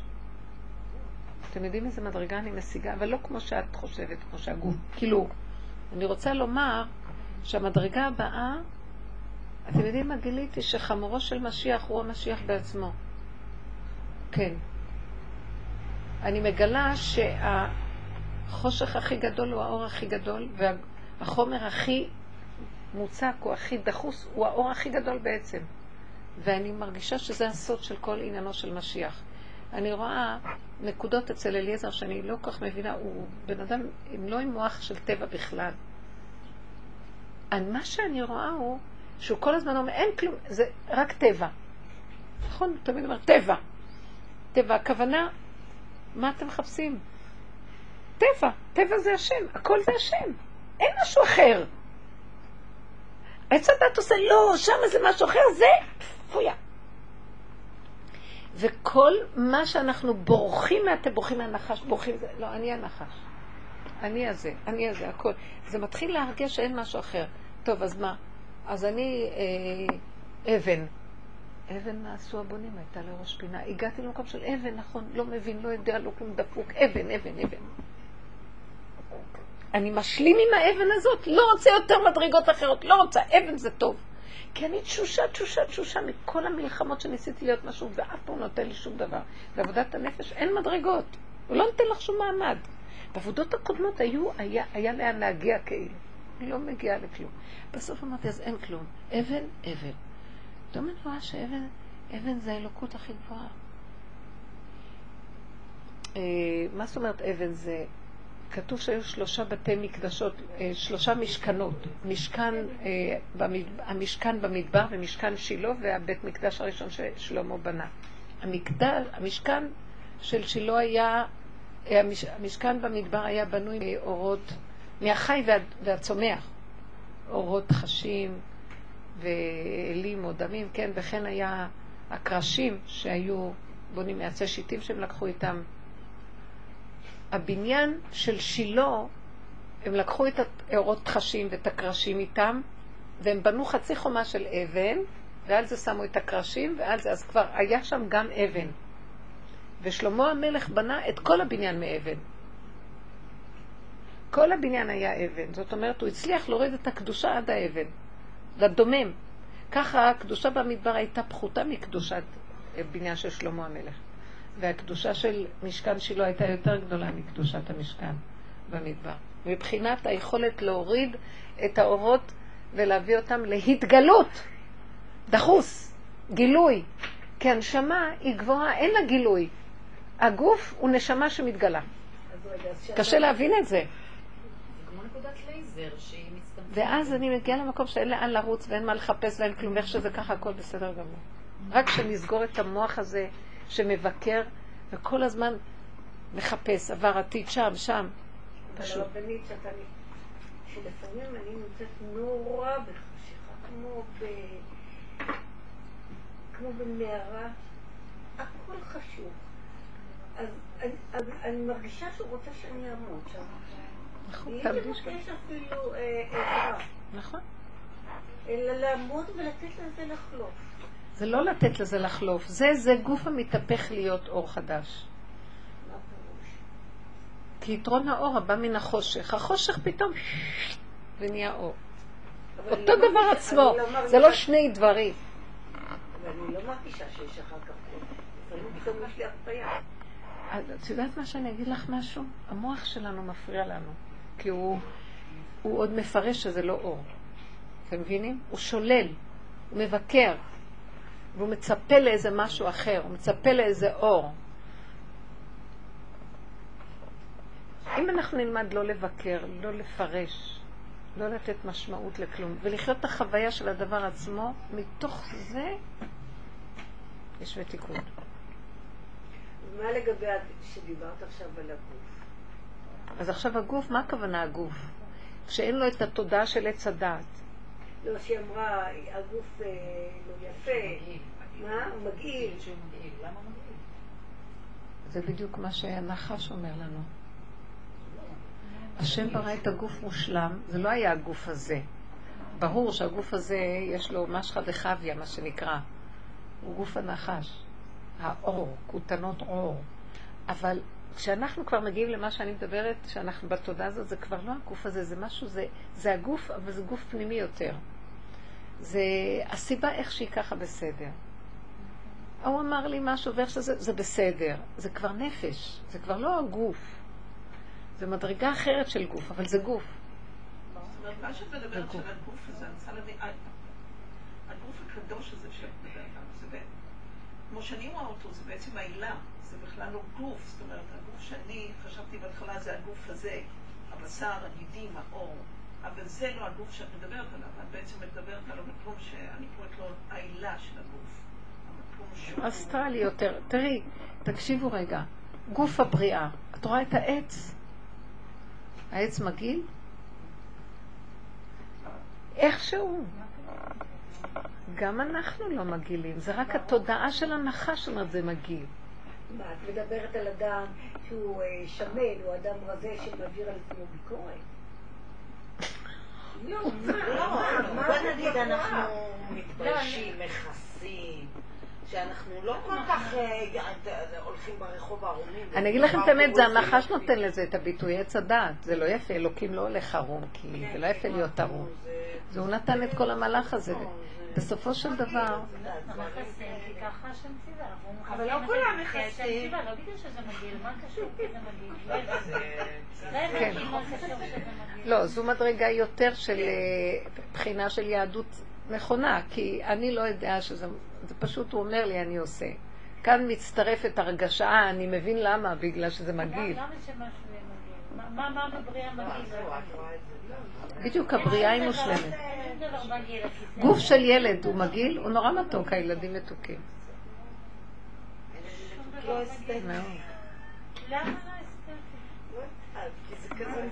לא לזה. שמה? שמה? לא, לא. אביה לוקחת אותי, לא? היי, אביה יש, אל תתייאש. לא. לא, לא צריך להבין. לא צריך להבין. לא, הכל מאוד פשוט, ואיך שזה זה בסדר. יש, אה, גוף מה הדבר הקשר הוא... בין הגוף לכלים בכלל? למה? דיברת- דיברת לפני זה על כלי. הכלי זה הגוף. אז זה הגוף. אבל יש דרגה יותר פנימית מה... זאת אומרת, אם הכלי הזה הוא ריק, בוא נאמר, הכל זה- אין לו, כשהכלי ריק, שימו לב. בדיוק בוא נגיד שאין לנו מחשבות ואין לנו דעות וכלום. את מבינה? זה נקרא גוף מגעיל. זה הגוף המגעיל, לא הגוף הזה. זה התודעה הזאת שנותנת פרשנות ואומרת כן ואומרת לא, ויש ויכוחים ויש כעס ויש זה, ותגובה, גירוי תגובה. גוף הדבר, שכל הדבר של עץ הדעת. עכשיו, אם זה, אם נניח אין לנו כזה שכל, אתם יודעים מה, אני אגיד לכם את האמת, אני לא מרגישה גוף. שמתם לב? את הולכת, את מרגישה גוף? שמתם לב מה קורה? אני חושב על הגוף כל הזמן. בדיוק, אין גוף. שימו לב, אין גוף. זה המוח עושה כאילו יש גוף. המוח אומר גוף, ישר יש תחושה ויודעים מה זה גוף. אני לא, את מרגישה מה זה גוף? את לא מרגישה. אני אגיד לכם, התודעה שלי, שימו לב, אני אפרש את זה, התודעה שלי נמצאת פה. מה, אני לא מרגישה את הרגליים שלי, אני רק אומרת בשפה הרגליים שלי, אז אני כבר חושבת שהרגליים שלי ואני מחוברת אליהם. לא מרגישה, לא יודעת, אתם מבינות? אני לא יודעת איפה הרגל הזאת. המוח יודע, אבל שימי לב, אם לא יהיה מוח ואם לא יהיה כלום, תודעה שמשהו מחזיק אותה והיא הולכת, ולאט לאט גם, אם אין לך את התודעה, התודעה מעבה את הגוף. כשאין את התודעה הזאת, הגוף נהיה קל. הוא לא, הוא לא כזה... זה מוות, הרבנית. הרבנית. זה מוות. שהנשמה יוצאת מהגוף, אז זה של המוות. לא, לא, התכוונתי לומר שיש משהו שמחזיק את הנשמה. שמחזיק, אבל את לא מרגישה אותה כבד. זה בדיוק כשאת שמה לב. ואני ראיתי את זה כשאני עושה נניח עבודות של פסח, ואני לא נותנת למוח לשגע אותי, זה כאילו הידיים עושה את הפעולה, אבל כשהמוח עוד ערני ורואה ויש לו רגש ויש לו הבנה והשגה והוא מתלונן, זה עוד 50 טון עלייך, את מרגישה את הגוף של הדבר מאוד. וזה מיותר.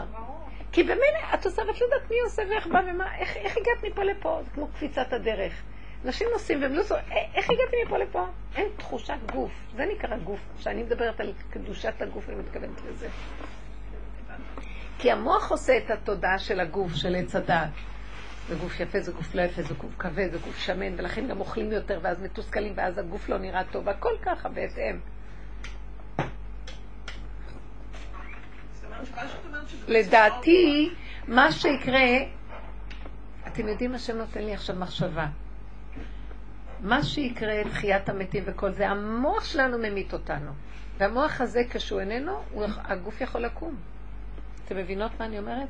המוח שלנו בפרשנות שלו ממית את עצמו. וכשהמוח הזה ייפול, הכל יכול לקרות.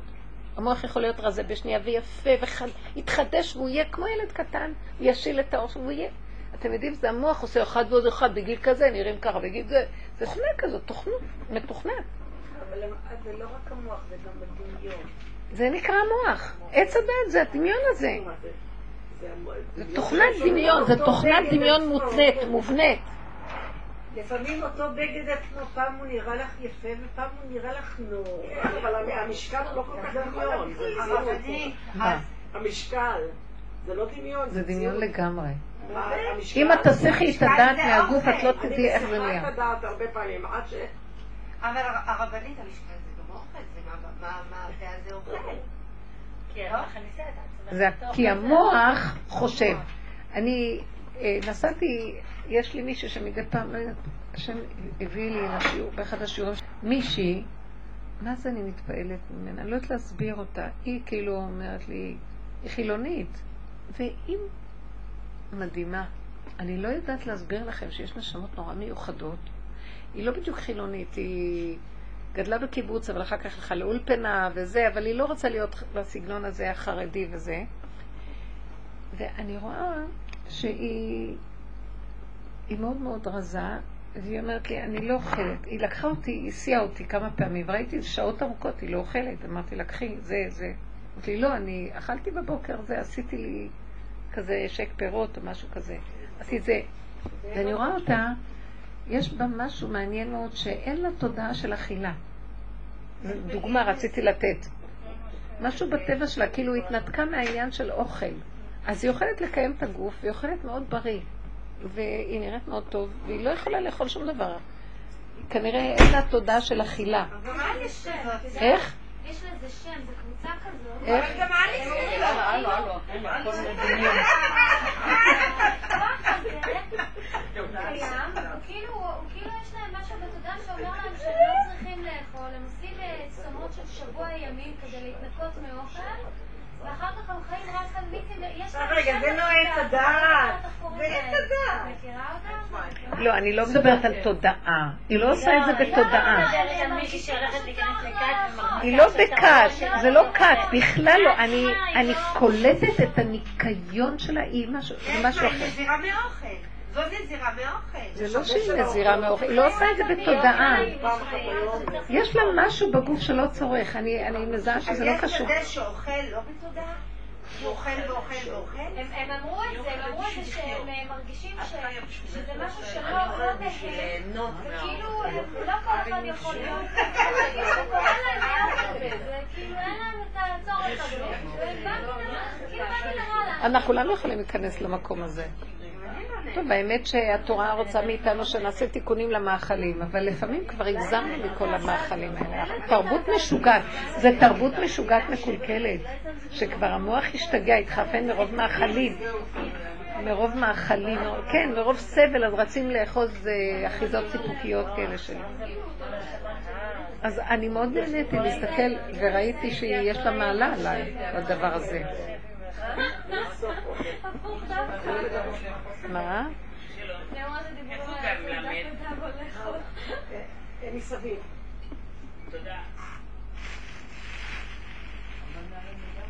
אה, הרבנית, רציתי לשאול אותך משהו שאולי קצת לא כל כך קשור, אבל אני רואה הרבה פעמים שאני מתבוננת על החיים, על מצבים שקורים לאנשים. יכול להיות שזה מצד הטבע, מצד עץ הדת, אבל אני רואה שכאילו הרבה פעמים כאילו אנשים נגרם להם איזשהו, הם מביאים לעצמם איזשהו רע, איזה, איזה רעה, איזה משהו כאילו, בגלל שלא היה, הדברים שהם עשו נגיד לא היו בגבול במידה מסוימת, כאילו לא היו, הם עברו את הגבול, בוא נקרא, עברו את גבול הטעם הטוב וקרה להם ככה וככה. ברור. זה בכל דבר, אפילו בוא ניקח דוגמה באוכל, כן? עברת את גבול הטעם הטוב, עכשיו תיקח את הבעיית בריאות כזאת, כזאת, כזאת, כזאת. לא, השמנת את הירידה, עכשיו השם לך תוריד את הקילוגרמים האלה. מאוד נכון.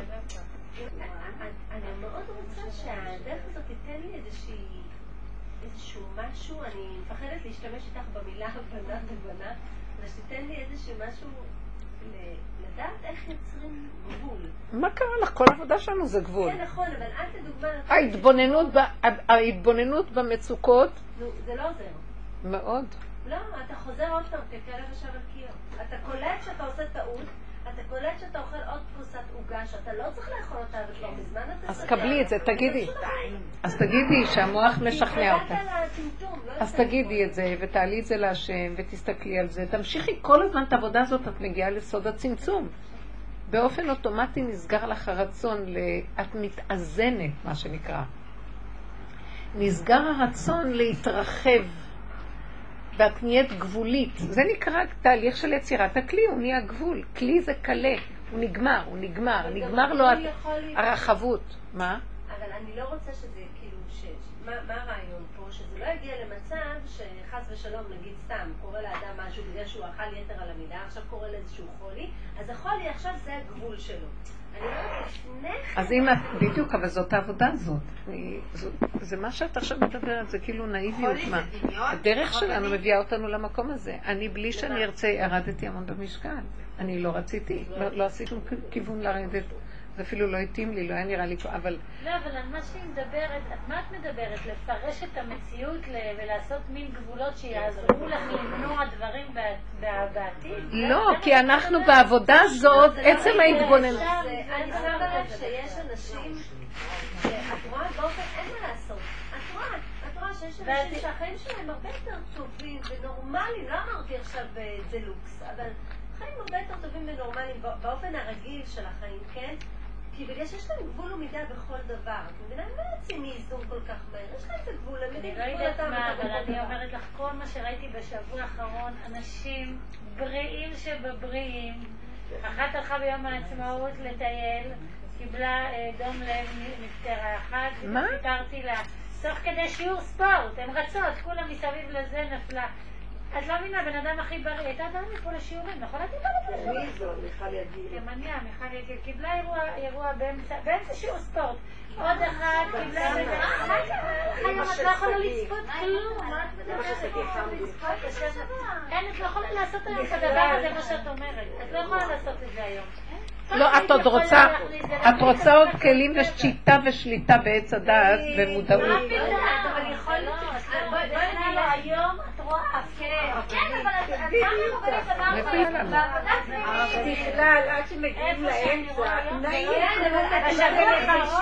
אבל בסוף ההכנעה והתשישות מביאה לאיזון. אני מדברת איתך השבוע האחרון, הרבה אנשים אחרים שאת מכירה, אוכלים רק דברים, כל היום עושים ספורט, כל אנשים שהם חיים במידה, יש לה בית טוב, אחת מהקהילה שלנו. אי אפשר היום לעשות את זה בכלל. כי אני רואה, את שואלת שאלה שאת רוצה שיטה בטבע, ועוד אנחנו אומרים. וזה מה שהיא אומרת, אין בטבע שיטה. עובדה שאחד שעושה דבר מאוזן פתאום יקרוס. היא רוצה להגיד, וזה הדרך, יש מה שנקרא חוסר איזון בטבע. אני אומרת לך דבר... תתבונני בו. ילד, אם ילד חי עם איזשהו הרגל, הרגלים לא נכונים. עכשיו, מבינה שאותו ילד גדל, הוא צריך לצאת מההרגלים האלה. אז מה את מציעה לי? בעצם רק להתבונן בזה, ולאט לאט את אומרת שזה יקטן. מה, את לא עובדת ככה? אני עובדת ככה, לא רואה. את התוצאות בשטח. אתן לא מרגישות שהעבודה הזאת הביאו לכם איזה תוצאה? כן, במידות היותר... אה, נו, זה ככה. במידות, אבל בהרגלים ובכל מיני דברים מסוימים שאני כן רוצה בהם גבול ומידה, זה לא. כי את, כי את, כי את, אה, מס, את עושה עבודה באותה מידה, את מסכימה לעצמך. את לא נותנת עבודה עד הסוף. עבודה זה אין לוותר לעצמנו כל הזמן בנפש. כל הזמן לעקוב ולראות, ועד שמפעם לפעם לפעם את מתקטנת, זה כל הזמן להיות עסוק עם זה. אז אה, אוכלים, נחים, שותים, וגם קצת באים לשיעור ושומעים מדי פעם ונעלמים וחוזרים לטבע. זו עבודה אינטנסיבית של התבוננות, זה גורם. פשוט זה גורם שכמו שאמרנו, הראיות, הכל מתחיל להיות להתמעט ונהיה איזון. האיזון הוא, המידה לא נגמרת, את פשוט מתעייפת, היא מתעייפת והיא נופלת. וזה מעניין שאותם אנשים שאתה אומר, פתאום קרסו, פתאום נפלו. את יודעת משהו שאני אגיד? נגמר להם, כנראה הם התאזנו באיזה נקודה ונגמר. לפעמים אנחנו חושבים שאדם הלך זה עונש, זה לא נכון, זה גמר. יכול להיות גם הרבה פעמים שמרחמים על בני אדם שהם הולכים לאיבוד וכדי שלא יקלקלו יותר או משהו אז גודעים להם את ה... יש כל מיני מצבים. אבל בסופו של דבר התהליך הוא שמתמעטים והולכים ונפסדים, קלים ונהיים פחות ופחות מציאות של יש. וזה האיזון הכי גדול.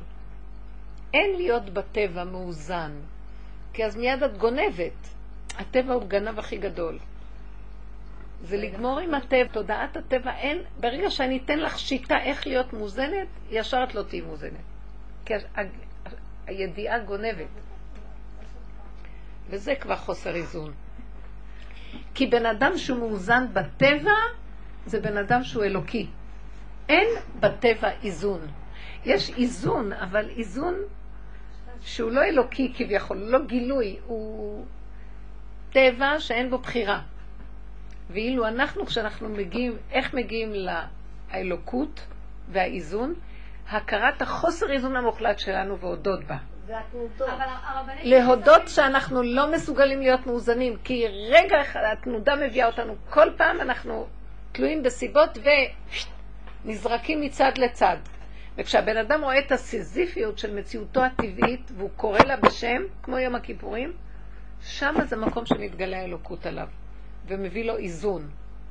אז זה לרגע, ואחר כך עוד רגע ועוד רגע, אבל תמיד, לכן אצל רבו שר תמיד הוא נשאר בפגם, תמיד נשאר בחושך, בפגם, בעין אונים, לא הרים ראש משם. הוא אמר שדוד המלך כל פעם שהיה מרים ראש, השם היה מכניס לו את זה באדמה עוד פעם. עד שהוא הבין שבאדמה זה טוב. כי ככה הוא לא מקלקל ויורד עליו, בזכותו נעשה איזון בטבע. תראו איזה יפה. ראש באדמה, לפחות הוא טורף את העולם, הוא היה, הוא היה אדם.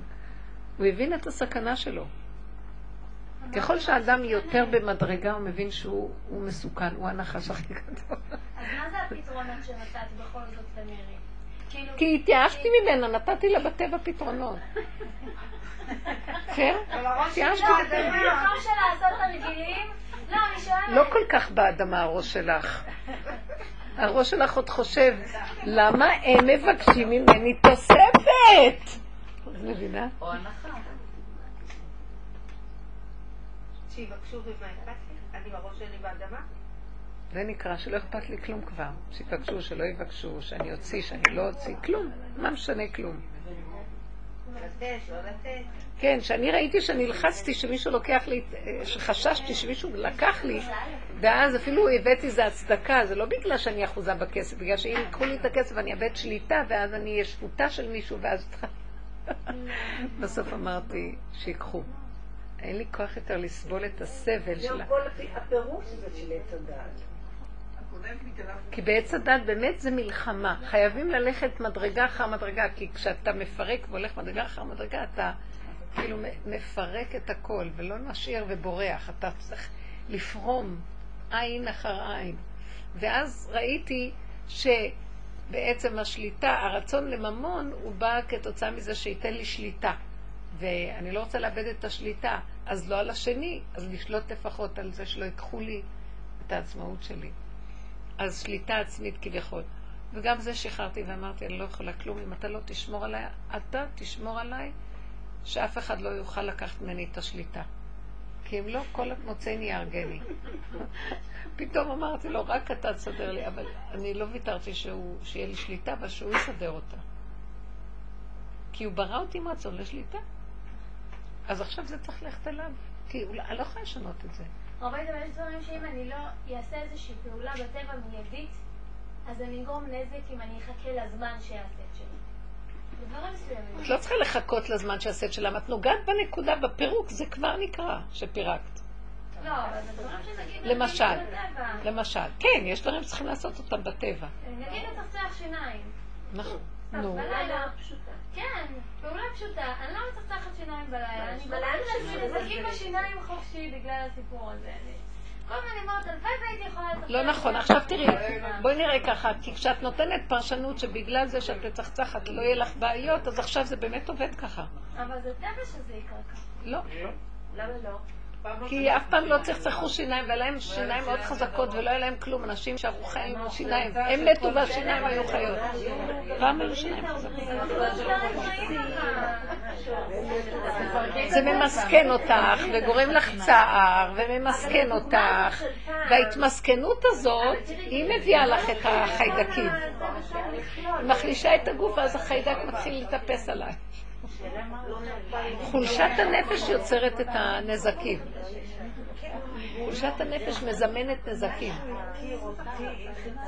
חס וחלילה. אל תחשבי כלום, את זוכרת עם הילד שדיברנו אז, עם הבית חולים? לא לחשוב. לא לחשוב. לא לחשוב. אם את יכולה צחצחי, לא יכול, טוב מאוד, בסדר הכל. אה, צחצחתי, לא צחצחתי, צחצח, לא צחצח. זה טייפים של עץ הדת.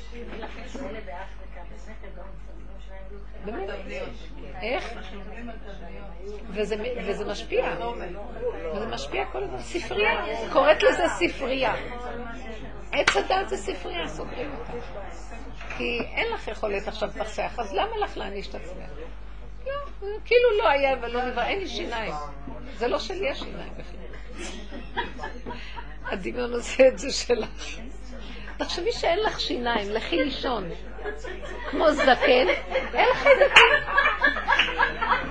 את יודעת איך את יכולה לפרק את מיליון צורות. תחשבי שאין עוגה גם, מיטל. תחשבי שאין עוגה. לא, אני אגיד לך דוגמה שבו אחד ואמר לי, ב- ב- באותו מקום עבודה שאני עובדת, הוא לדוגמה שותה 15 כוסות שנייה. הוא לא יודע מה, שהוא לא ניסה, כל השיטות האפשריות, מה שהוא לא ניסה, הוא לא. בינתיים הגוף שלו נדפק מזה, ומתחילים לראות אה, את האותות על זה. אז נו. די, אין לי כוח, אתם בטבע. הרגע קפה, הרגע הוא שתה לא טבע כזה. כשאני אומרת בטבע, אני מתכוונת שהגניבה של עץ הדת תתלבש על הגוף, וכבר די, אכל אותה. הפרשנות של המוח הורג אותנו, לא, לא, הגוף הזה יכול לחיות מיליון שנה.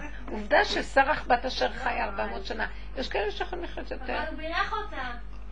בסדר, הוא הוא בירך אותה, ואז האור של עץ הדעת אה, מול הברכה שלו התמעט. הוא נתן לה עזרה. נו בסדר, אם לא, לא הוא לעשות? נתן לה עזרה, אבל פה אני מדברת... אבל היא עשתה עבודה. מה? היא עשתה עבודה. מה זה משנה כמה שנים זה חיים? כמו רב אושר, הוא התגלה. נתן לנו אור, לקחנו אותו, עשינו עם זה עבודה, עכשיו. הוא נתן לנו אור. בוא נעבוד עם זה, זה כמו ברכה. צריכים לעבוד עם הברכה, ברכות ברכות הולכות. אם אדם לא עובד עם הברכה שנותנים לו, אז מה, זה מתנדף. הרבנית לא. מה אכפת אה? לי? שברכה, צדיק יכול לברך אותנו. אם אנחנו לא משתמשים בברכה, ברכה זה מנת אור, זה כאילו התחלה, עידוד. ואחר כך צריכים לעבוד עם זה, לקחת את הברכה ולעבוד עם זה, ואם אדם לא עובד, הברכה מתנדפת. זה לא יקרה לבוא לבקש ברכות או ישועות. נגמרות הישועות, באים לבקש עוד פעם ישועות. רב אושר היה עושה הרבה ישועות, אבל בצו צעק, אני לא נותן לכם, אני לא מתכוון לתת ישועות. הישועות שאני נותן זה על מנת uh, שאתם uh, תהפכו בעצמכם למציאות, תראו איזה מתיקות שאתם מקבלים מזה, ואז תרצו את העבודה. אבל הם באים, עזבו את העבודה בצד ובאים לקבל ישועות, מתרוקנים, באים פעם לקבל ישועות. לכן, ה... יעקב אבינו ברך את שרח בת אשר. עכשיו, שורח לקחה את זה ועשתה עם זה עבודה. האור הזה שהוא התחיל לה בנפש, היא עבדה איתו. ולא נתן לה אור, התנדף. אז לכן היא יכלה למשוך את הברכה והיא באמת חיה. כי אמרו, אז הברכה שלו גרמה. כן, אבל גם היא הוסיפה מדילה. היא נת- נתנה משלה עבודה. מה את אומרת? היא סגרה את המוח ואמרה... סגרה את המוח, "כן, עבדה." 400 שנה. את, כן, זה גם הדרך הזאת שאנחנו מדברים, זה ברכה. הצדיק נתן לנו ברכה, עבודה. עכשיו, אנחנו יכולים לשבת ולהתפלסף ולא לעשות עם זה עבודה. הוא היה, אמרו לו, איך יכולת לסבול אה, את החיים? הוא אמר, כי המחשבות היו פה ואני הייתי פה, וכל הזמן החזקתי חזק. נכון. אז זאת עבודה קשה. ודאי, ודאי. גם לי אומרים איך את יכולה... איך את יכולה? כי אם היית מערבבת עם מחשבות, לא היית יכולה להחזיק מעמד רגע. אז לכן, לכן זה מחזיק אותה, אבל עכשיו, אבל זאת עבודה, היא מחזיקה, זה קשה? מה, אין לה רגע שרוצה להתפתות לפתוח? ואוי לקבר הזה שם, זה קשה מאוד. אז אין מה לעשות, חייבים. אוי לי מזה, אוי לי מזה, אני כבר בוחר את זה וזהו, כי מה יועיל לי? הבן אדם שמסתכל ככה, השם מוסיף ונותן לו חיות ומשמח אותו. בדרך כלל, כל הנפטרים בסיפורים שבאו ואמרו, הם כועסים על זה שאנחנו עצובים. הם לא סובלים שאנחנו עצובים ושבורים מהמצב. וזה מדכא אותם למעלה, הפוך. שאנחנו שמחים וחיונים ושמחים, לא, אבל כאילו אנחנו חיונים, עושים עבודה, מנצלים את המצב לצמיחה, זה עושה להם, זה מדהים. היו דיווחים מעולמות האמת שהם באים והם פשוט אומרים, אתם פשוט מדכאים לנו את המקום שלנו בעצבות. אל תהיו עצובים. כי באמת, זה לא כמו שלנו זה נראה. כי פה במוחש קורה שוק, פתאום נעלם הבן אדם מהעיניים, והוא איננו. זה דבר מזעזע. אבל הוא נמצא, התודעה שלו נמצאת. היום היה לי כזה, אני עמדתי באיזה מקום, ואני לא יודעת, הייתה לי מחשבה, מה קורה לבן אדם שהוא נפטר? ופתאום היה לי איזו תמונה, נשארת התודעה שלו, והתודעה שלו זה אור, שהוא בלי גוף, ואז הוא יכול להיות בכל מקום, בכל זמן, בכל מצב, פה, שם, בסוף העולמות. רגע במחשבה בא לו משהו מיד שם. ואז פתאום ראיתי אור כזה, השם הראה לי, אור בלתי מוגבל, שמח, שפתאום הוא משוחרר מהמוגבלות ואין, אי אפשר יותר, הרגשתי כאילו משהו כזה שהראו לי, מה, לא יודעת למה בא לי המחשבה הזאת, אולי דיברו על איזה מישהו שנפטר וזה, ואז פתאום היה לי מחשבה. ואז זה משהו אחר לגמרי, אנחנו פה מוגבלים, אנחנו שוכני בעמק הבכה, אנחנו. אנשים שחוו מוות קליני, לא שמענו. מי שחווה מוות קליני, הוא עובר איזשהו מימד, לא? נכון, הם מספרים את זה. עכשיו, מה שצדיקים נותנים לנו אה, אור כדי לעבוד עם זה, זה כדי לשחרר את המוגבלות הזאת ש, של התקיעות. אתם יודעים, המוגבלות לא נמצאת בגוף, היא נמצאת במוח, היא מגבילה לנו כל הזמן את הגוף. זו תוכנה שמגבילה. תעשה ככה, זה ככה, אם לא תעשה ככה, אם לא תצחצח שיניים, אז יהיה לי, ישפלו לי השיניים. ברור שככה מדברים בטבע, אתם יודעים, לא חייב. אנשים פעם לא היה להם שום משחת שיניים כלום, ושיניים חזקות. זאת אומרת שיש כאן משהו שנורא מותנה, ואנחנו, אז שימו לב לצורת התזונה שלנו. אנחנו יודעים שזה חלבונים, וזה המילנים, וזה סוכרים, וזה זה מפרקים, הוא אכלתי יותר מדי מילנים, אכלתי זה, והבן אדם מתחיל, זה משפיע עליו. אז בסוף הוא נהיה חולה, כי הוא, אכל, הוא יודע שהוא אכל לא מאוזן. אבל אם האדם שמח, זה קורה לי לאחרונה, אני מאבדת, כאילו מה, התחלנו את השיעור הזה שאנחנו נכנסים לשפת ה-71. יש 70 שפות וזו שפה אחרת כבר. זה כאילו, בלי שום פרשנות, ואני מגיעה למקום אה, שאני אני למשל אוכלת עוגה. אין לי, אין לי אפשרות לאכול הרבה, בגלל שאני בנסיעות, ואני לא יכולה לאכול ארוחה. גם יש לי בבית אוכל, אני לא מסוגלת לקחת עם, עם עצמי אוכל, לא יכולה לסחוב אוכל. לא יכולה, זה דוחה אותי אפילו. וכרגע אני, אני חי את הרגע, אם אני לא רעבה, עכשיו מה פתאום שאני אהיה רעבה? עכשיו אני לא רעבה. אז בסופו של דבר יש רגע שאת צריכה משהו, אז אני אוכלת עוגה. בוא נגיד, אני קונה לי קפה ועוגה. אז אני אומרת לעצמי, אחרי, מסתכלת יומיים, שלושה, ארבעה, מה אכלת? קפה ועוגה, קפה ועוגה. ואז אני מתחילה להרגיש נכס. ואז אמרתי, לא נכון, היה כל כך, אמרתי, אל תיכנסי לזה. ואיך שאני יושבת ומזמינה את הקפה והעוגה, אני מה זה מתלהבת, ואני אומרת לו כל כך הרבה תודה. ואני לא רוצה בשום אופן לחשוב שזה מזיק, כי זה קפה, זה, זה קפה וזה קמח לבן וזה סוכר וזה עוגה. אני נהנית וכל ביס אומרת לו תודה וכל כך תודה ותודה. אני מתלקטת, אתם לא מבינים. כאילו, אני לא יודעת להסביר לכם, אני מרגישה אורות מהעוגה. את כבר במצב נתון, זה לא שיש לך... כי אין לי ברירה, אה, בדיוק. ואחר כך ראיתי שזה אחיזת עיניים, תאכל מה שטעים לך בנפש, שמח לך ומצוי לך, ותודה לו. ואילו המוח המותנה הוא מאוד מלומד, הוא יודע המון, הלוואי ולא יודע כלום יותר טוב. אז, אז איך שזה ככה, זה בסדר לו, פשוט לא. זה ככה, השם אה, משמח את הנפש. בסופו של דבר, כן, אה, הגוף מחפש את האיזון בחומרים וזה, ויש תכונות לחומרים. אבל יש גם מקום שלא מזיק כלום. לא מזיק. אנחנו היינו באיזושהי חתונה, והילדות... אה, אז זה היה חתונה של מישהו מאוד עשיר. אז הוא עשה, הוא דתי, אז הוא עשה אה, בר מתוקים, בערך מפה עד הסוף, בר מתוקים ב-25,000 שקל. וואו. היה רק כל מיני, זה מישהו ממש כאלה. הכל היה בקטן. איזה יופי, ליהנות, להודות. לא, הכל היה אבל רק שוקולד איכותי. הכל היה איכותי. והילדים שלי כאילו... אז אמרו, אמא, כמה את מרשה לנו לקחת? אמרתי להם, השם יחליף לכם רק לויטמינים בתוך הגוף. אכלתם ירקות, עכשיו שאכלתם ירקות. איך אפשר להגיד לא? לשנייה, אי אפשר היה לראות את זה ברור שזה היה יפה. אנשים צילמו, אנשים הגיעו מכל ה... לא איזה יופי. אז זה חוויה יפה. מה רבו מעשיך השם? זה ליהנות, ליהנות מהיופי. איזה יופי, ממש. אז אתם יודעים, זה עניין של רגע. זה אי אפשר ככה כל... רגע אחד כזה מותר לך ליהנות ולשמוח, כי זה לא כל הזמן מתקיים שיש כזה רגע. זה מאוד יפה.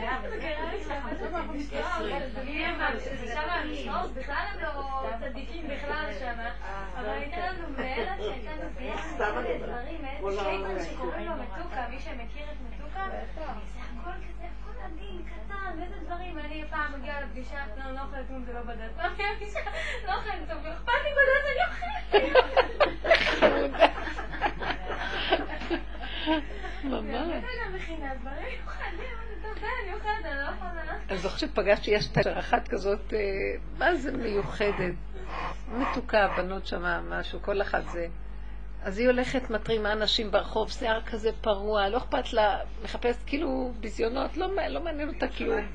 ירושלים מסתובבת, אה, אחר כך אני אומרת לה, נו תגידי, אה, מה את עושה עם הכסף? היא אומרת לי, מה אני עושה עם הכסף? אני הולכת למסעדה, אחרי שהיא אוספת. 200 תראי מה, והיא לא מתביישת ניגש לאנשים הכי יפים, הכי חשובים, אתה יכול לתת לי בבקשה, אני צריכה צדקה, אני אוספת צדקות, אני אוספת צדקה, אני אוספת צדקה. אני לא מה את עושה עם כל הכסף הזה? את הולכת למסעדה, עכשיו היא לוקחת את כל הפרוטות, הולכת למסעדה הכי יפה, הכי אה, אה, מדופלמת. עכשיו מביאה להם את כל הגרושים. היא יושבת, מזמינה. אז אמרתי לה, פעם פגשתי אותה והיא הייתה מאוד עצובה, אז ראיתי שהיא מאוד עצובה, היא אוהבת מסעדות. אז אמרתי לה, בואי, אני אזמין אותך. ליד התחנה המרכזית, ואני התכוונתי למשהו חלבי. ואז היא אומרת לי, לא, אני רוצה בשרי. והיא גם אומרת לי, אני רוצה מסעדה מדופלמת. אז אמרתי לה, אמרתי לה, תקשיבי, אבל אני לא, לא אוהבת ללכת למסעדות בשריות, כי אני לא יודעת, אני לא סומכת, אפילו שיש הכשרים וזה, אז חלבי, ומשהו צנוע נחמד, אני אקנה לך כמה שאת רוצה, לא ללכת לבשרי. אז היא אמרת לי, לא, אני רוצה לבשרי. אז אמרתי לה, אז עכשיו עברנו ליד איזה מקום, אמרתי הנה פה. אמרתי לה, אבל תראי, אין פה הכשר, זה הכשר אה, אה, כזה רבנות או מה. אז היא אומרת לי, תקשיבי, אצלי זה עובד אחרת. אני טועמת, אם זה טעים לי, זה כשר למהדרין. אני יודעת שהשם לא ייתן לי לאכול משהו, אם הוא לא טעים, זה טעים, זה הוא אומר לי, תגמרי את זה, זה טעים, זה כשר. וככה היא חיה, עם החושים, עם המציאות של הגוף בפשטות. אז הלכתי איתה, לא הלכתי איתה לבשרים. אני לא יכולתי לעשות, אמרתי לה, לא, לא. אבל איך שהיא אמרה לי את זה, אני לא יכולתי, לא, לא שלא יכולתי, גם לא היה לי הרבה זמן, לא התכוונתי לשבת להשתבח איתה לאיזה מסעדה. התכוונתי לשמח אותה לרגע, מה היא חושבת לה? הייתי בדרך לתחנה כזאת לנסוע לאיזה מקום, אבל אמרתי, אני אשב איתה קצת לשמח אותה. זה היה כל כך מצחיק איך היא אמרה לי את זה. מתוקה. בסוף נתתי לה כסף, אמרתי לה, תלכי את לבד. תלכי איפה שאת אוהבת. אבל היא, ככה היא נהנית בעצמך, ועכשיו היא אומרת לי, ואני אוכלת, ועם פפיון, מסעדות כאלה, עכשיו מביאים לי את החשבון ומוצא את הגרושים, ואני סופרת להם 200, 500, 300 שקל. אני צריכה לתת להם את זה, אז המומים ממני. וזה הכל, היא לא, היא מצפצפת על כולם. מה אתה רוצה? אני שילמתי לך 300 שקל, עוד גרוש ועוד גרוש. חמודה. לא שמה על אף אחד כלום. אבל יש לה גם כאבים, שיש נקודות שאין, אני ראיתי שתמיד זה, יש מקום קודם. אבל מאוד הערכתי את העבודה שלה, מאוד מאוד. יש שם כאלה בנות אצל רב אושר שהן אה, עובדות בדף, כאילו, זה האור הזה שלא לתת ממשות לכלום. אבל מה יש לך בכל זאת כאבים? אני רואה ש... אני ראיתי שאני לא יכולה לעשות עבודה כזאת. למה? כי ישר הגאווה שלי תגנוב שאני מצפצפת על העולם, ולכן הכל אצלי בהסתרה. אם אני רגע אהיה בגילוי, אוי ואבוי לי. אני ראיתי זה. כל אחד צריך להכיר את הכלי שלו. אני לא יכולה לעשות ככה. על המקום אין מי שידמה לי ומי ש... מצחיק. אני הכי בביטול בעולם. כי דווקא כן ראיתי אותו במטבח של הרב אושר. איך? ראיתי אותו במטבח של הרב אושר, ומי שאמרה לה איזה מילה, היא קמה בעצבים, עזבה את האוכל והלכה. כן, אני אומרת שיש כל מיני נקודות. אז אולי לה קל יותר לאסוף את הצדקות ולא שלא יהיה אכפת לה, אולי מצד אחר יכול להיות אכפת לה משהו אחר. אי אפשר לדעת כל אחד ואיפה שלו. כן. הרבנית, אז למה בעצם נתנו לנו את הכסף? למה זה לא, למה זה לא נשאר כמו שהיה פעם של אני מביאה לחוף, את מביאה לי גזר? למה זה לא נשאר ככה? למה שמו לנו את הכסף ככל שזה יחזור? הרבנית, בדיוק שם. היום יש את הקוין הזה, ביטקוין, איך זה נקרא? כן, ביטקוין של המחשב. נכון? יש, תגידי. זה עלה, זה עלה מאוד, אבל עכשיו מאוד ירד. זה עובד? הם ניסו לעשות את זה. כבר לא, כבר לא עובדים עם כסף, עובדים עם... כל העשירים, כל מטבע כזה עולה המון המון המון. עכשיו, זה עלה בהתחלה. זה ירד? לא. אומרים שממציאים עוד מטבע כזאת, אולי בגלל זה זה ירד. אני לא כל כך מבינה איך זה עובד. אבל אה, שמעתי בדיוק עכשיו איזה משהו, איזה דבר תורה שהוא אמר, למה הקדוש ברוך הוא, כשלפני שהוא הוציא את אה, עם ישראל ממצרים, אז הוא נכון במכת חושך, הוא נתן להם לקחת את כל הכסף, נכון? והם נתנו להם, כן, כאילו, אה, המצרים נתנו להם, אה, ראית באמת במגירה ההיא, כן. ואומרים שכל הכסף שהם לקחו, זה היה עוד ממש פירורים ממה שהים הוציא. כשנפתח הים וזה, מכל מה שהים קלט בזה. ביזת הים. למה היו צריכים למלא אותם כל כך הרבה בכסף? כמו שהיא אומרת, הם הולכים למדבר, ריבונו של עולם. מה יש להם לקנות? מה יש שם מסעדות? מה יש שם זה? למה היה צריך למלא אותם בכסף? אז זה אומר שהמידה של הכסף זה שיש לו 100 רוצה 200, נכון? יש לו זה רוצה יותר.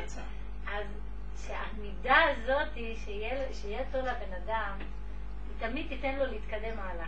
אחרת לא המידה. הזאת, אפשר לקנות אותה רק אם יש לך את הדאגה של הכסף. הכסף נותן לך את המידה הזאת. הכסף נותן את המידה, ועל זה עומד התוכנה של עץ הדת. כי עץ הדת כל הזמן מקדמת, כביכול אנחנו מתקדמים, מדרגה, עוד, והכל חרטא, הכל אחיזת עיניים. לא מתקדמים לאף מקום, ולכסף, אז הכל אחיזת עיניים. אבל זה מה שמחזיק את התוכנה. זה התוכנה גופה, זה האחיזת עיניים הזאת. עכשיו, ברגע שהיא לא יהיה את הכסף, לא, התוכנה מתבטלת. אז לכן אנחנו במקום הזה, שאנחנו מתבוננים במק- בממון ואנחנו מבטלים לו את, ה, את הממשות. אין לו ממשות. הוא כן אמצעי, כי ככה המשחק פה עובד, אבל נטלנו ממנו את העוקץ. זה העבודה שאנחנו צריכים לעבוד עם הנקודה. ואני רואה שכן, ככל שהם מתבוננים, אני כל הזמן התבוננתי, כמה אני אחוזה פה, איך אני מפחדת, המונה קופץ במונית, אני משתגע. הרגו אותי, אמרתי קודם, הפעימה של הנשימה יוצאת לי עם כל פעימת מונה. משהו, אני קונה משהו, אני חייבת להתווכח שיוריד לי במחיר. דברים של שנים, והעבודה הזאת, התבוננתי, התבוננתי. אני אומר משהו, למה קניתי תחליפי, כי אז היית יכולת לקחת את זה ולא... מוח שאף פעם לא רגוע, כי תמיד אפשר עוד משהו ומשהו אחר.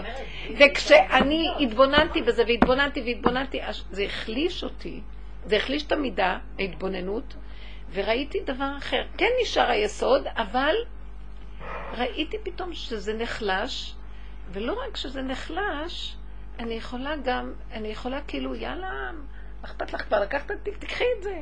אז המונה יעלה, אז, אז אם הוא אמר לך מחיר, תשארי במחיר. משהו השתחרר מהחרדה שזה יכול לעזור לי אם אני אלחם להשיג כזה או כזה. כלום, הכל שקר. אבל כשאתה צריך כסף בשביל לעשות משהו ואין לך. אז אתה לא צריך...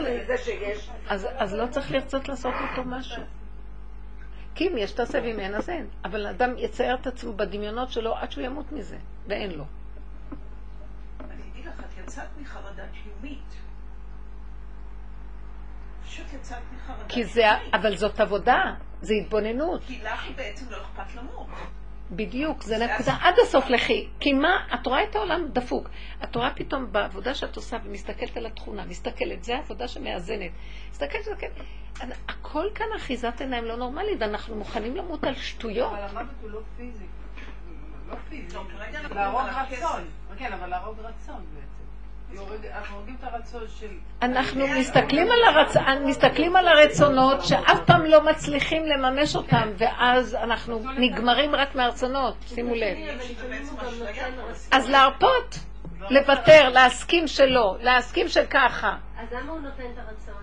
אבל הוא, מנסה אותנו, הרצון זה גם ממנו. הרצון ממנו. שמתם לב איך זה עובד? יש רצון, לא רק רצון. הרצון בא מהצורך. לפעמים זה רצון חזק. הרצון חזק. עכשיו, הוא נותן לך רצון, עכשיו תקשיבי, כתוב חפצו קשורה ביכולתו. הבורא יתברך, ברגע שהוא רוצה משהו מיד הוא... הרצון כבר יש בו את התוצאה. הוא לא רק רוצה ועכשיו צריך לעשות עבודה כדי להשיג את זה. באותו רגע שהוא רוצה כבר כלול בו הכל. אבל אצל האדם, בגלל חטא עץ הדת, נחתך הדבר הזה. רצון, ועכשיו, לכי תשיגי את זה. אז עכשיו, מה עושה לנו הרצון? וואי, איך הוא מעליב אותנו הרצון עכשיו כמו מפגרים, רצים להשיג אותו. כמו שהרצון בא ממנו, גם התוצאה תבוא ממנו. למה אנחנו לא יודעים להמתין ולהתעקש שזה יבוא ממנו? רוצים עסקת חבילה, וזה באמת תמיד בא כלול, אבל במוח יש משהו שעושה חתך, הוא חותך, ואז יש פער, ואז יש זמן ומקום, ואז הבן אדם רץ כל היום, רץ להשיג את הרצון. רגע הוא מתלהב. אני למדתי בהתבוננות הזאת, שאם יש לי איזה רצון למשהו, אני, אני, אני מקררת את ההתלהבות. אני אומרת, לא, אל תפתה אותי. אם אין פניך או לא תימנו, אל תעלנו מזה. סליחה, אם נתת לי רצון, גם שיהיה בו כל ת... תינוק בא לעולם וכיכרו בידו. סדר שזה גם יתקיים בקלות, בתנאים מתוקים, נעימים ושיהיה בקלות. הפסקתי להאמין ליצריות של הרצון, כי היא מפתה אותי, והיא מניתה אותי גם. מאס לי ממנה. שימו לב, העבודה הזאת בהתבוננות גורמת שפתאום אנחנו מכירים את, ה, את המנגנון בשורשים שלו ומפרקים אותו בהתבוננות. סליחה, אז לא רוצה, לא רוצה לרצות כלום, כי מרוב שאני רוצה, וכל היום אני רק מקבלת פליקים, אז לא רוצה לרצות. בסוף מי... והוא דואג שלא לתת לך את מה שאת רוצה, כדי שבסוף תפרקי. הוא עושה לנו טובה בעצם. זה הכל לטובה. את מי שהשם אוהב, הוא מוכיח אותו, מביא אותו עד שימות. בסוף הוא אומר לו, אתה רואה? זה מה שהתכוונתי. בסוף מת, מת לך, בטל רצונך מפני רצונו, כדי שיבטל רצונו מפני רצונך. בסוף עכשיו תקבל כל מה שאתה רוצה, ולא אכפת לך כלום. עכשיו תראה, דיברנו היום בשיעור בבוקר, על ה... הייתי ברכסים, ואז דיברתי, הם דיברו על מודעות, ושיש, שמתכנתים את המוח להשיג מה שרוצים, ואנשים עולים על כך שהמוח יכול לסדר להם מה שהם רוצים. אז אמרתי, זה חכמים להרע. שהם תופסים מנגנון של המוח והם חושבים שהם על ידי זה יוכלו לתכנת אותו ולהשיג מה שהם רוצים לשלוט באחרים, מניפולציות, לעשות בעולם מה שהם רוצים. ואמרתי, אז זה נגד היהדות, נגד התורה. כי אז, אז מה אם כן אנחנו צריכים לעשות? אמרתי, אנחנו עוברים מהלך אחר. נמות לכל הרצונות, וכשלא נרצה שום דבר, עכשיו יגיד לנו, מה שאתם רוצים תקבלו. עכשיו לא רוצים כלום כבר, תעזוב אותי, לא רוצה כלום. עכשיו זה הצדיקים, הם לא רוצים שום דבר. עכשיו הם פתאום רואים מישהו כאוב וזה, אז הם התפללו בשביל שיהיה לו ישוע עם ישראל, מבקשים רחמים, והם עומדים ומבקשים שייתנו. כי זה כבר לא אינטרס של עצמו אישי לשלוט במשהו ויהיה לו מזה איזה כוח או שליטה או משהו. אז השם נותן את זה בידם. וזה דבר גדול, כי בסופו של דבר, הם, אלה החכמים להרע יכולים, הם גונבים את העולם, מזיקים לעולם. והעולם, איך קראת לזה? בלוף אחד גדול הכל. העולם הזה הוא גנב. זה אנשי דור הפלגה. שני חטאים מצד האמת, ועץ חיים כותב, מצד האמת של הקלקולים יכולים רק להיות שני קלקולים. או אה, אה, זה נקרא אה, כופר בעיקר, אומר אין השם ואין השגחה בעולם, או שהוא מקצץ בנטיעות. הוא אומר יש השגחה, אבל מה זה קשור לכל... זה לא קשור לשום דבר. זאת אומרת, יש השגחה, אני יכול לחתוך את האלוקות ולקחת אותה לצרכים שלי, ואני אעשה מה שאני רוצה איתה. מה שדור הבלגה עשו.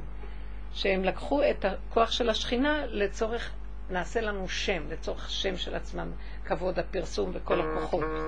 לקחת את זה לעצמם.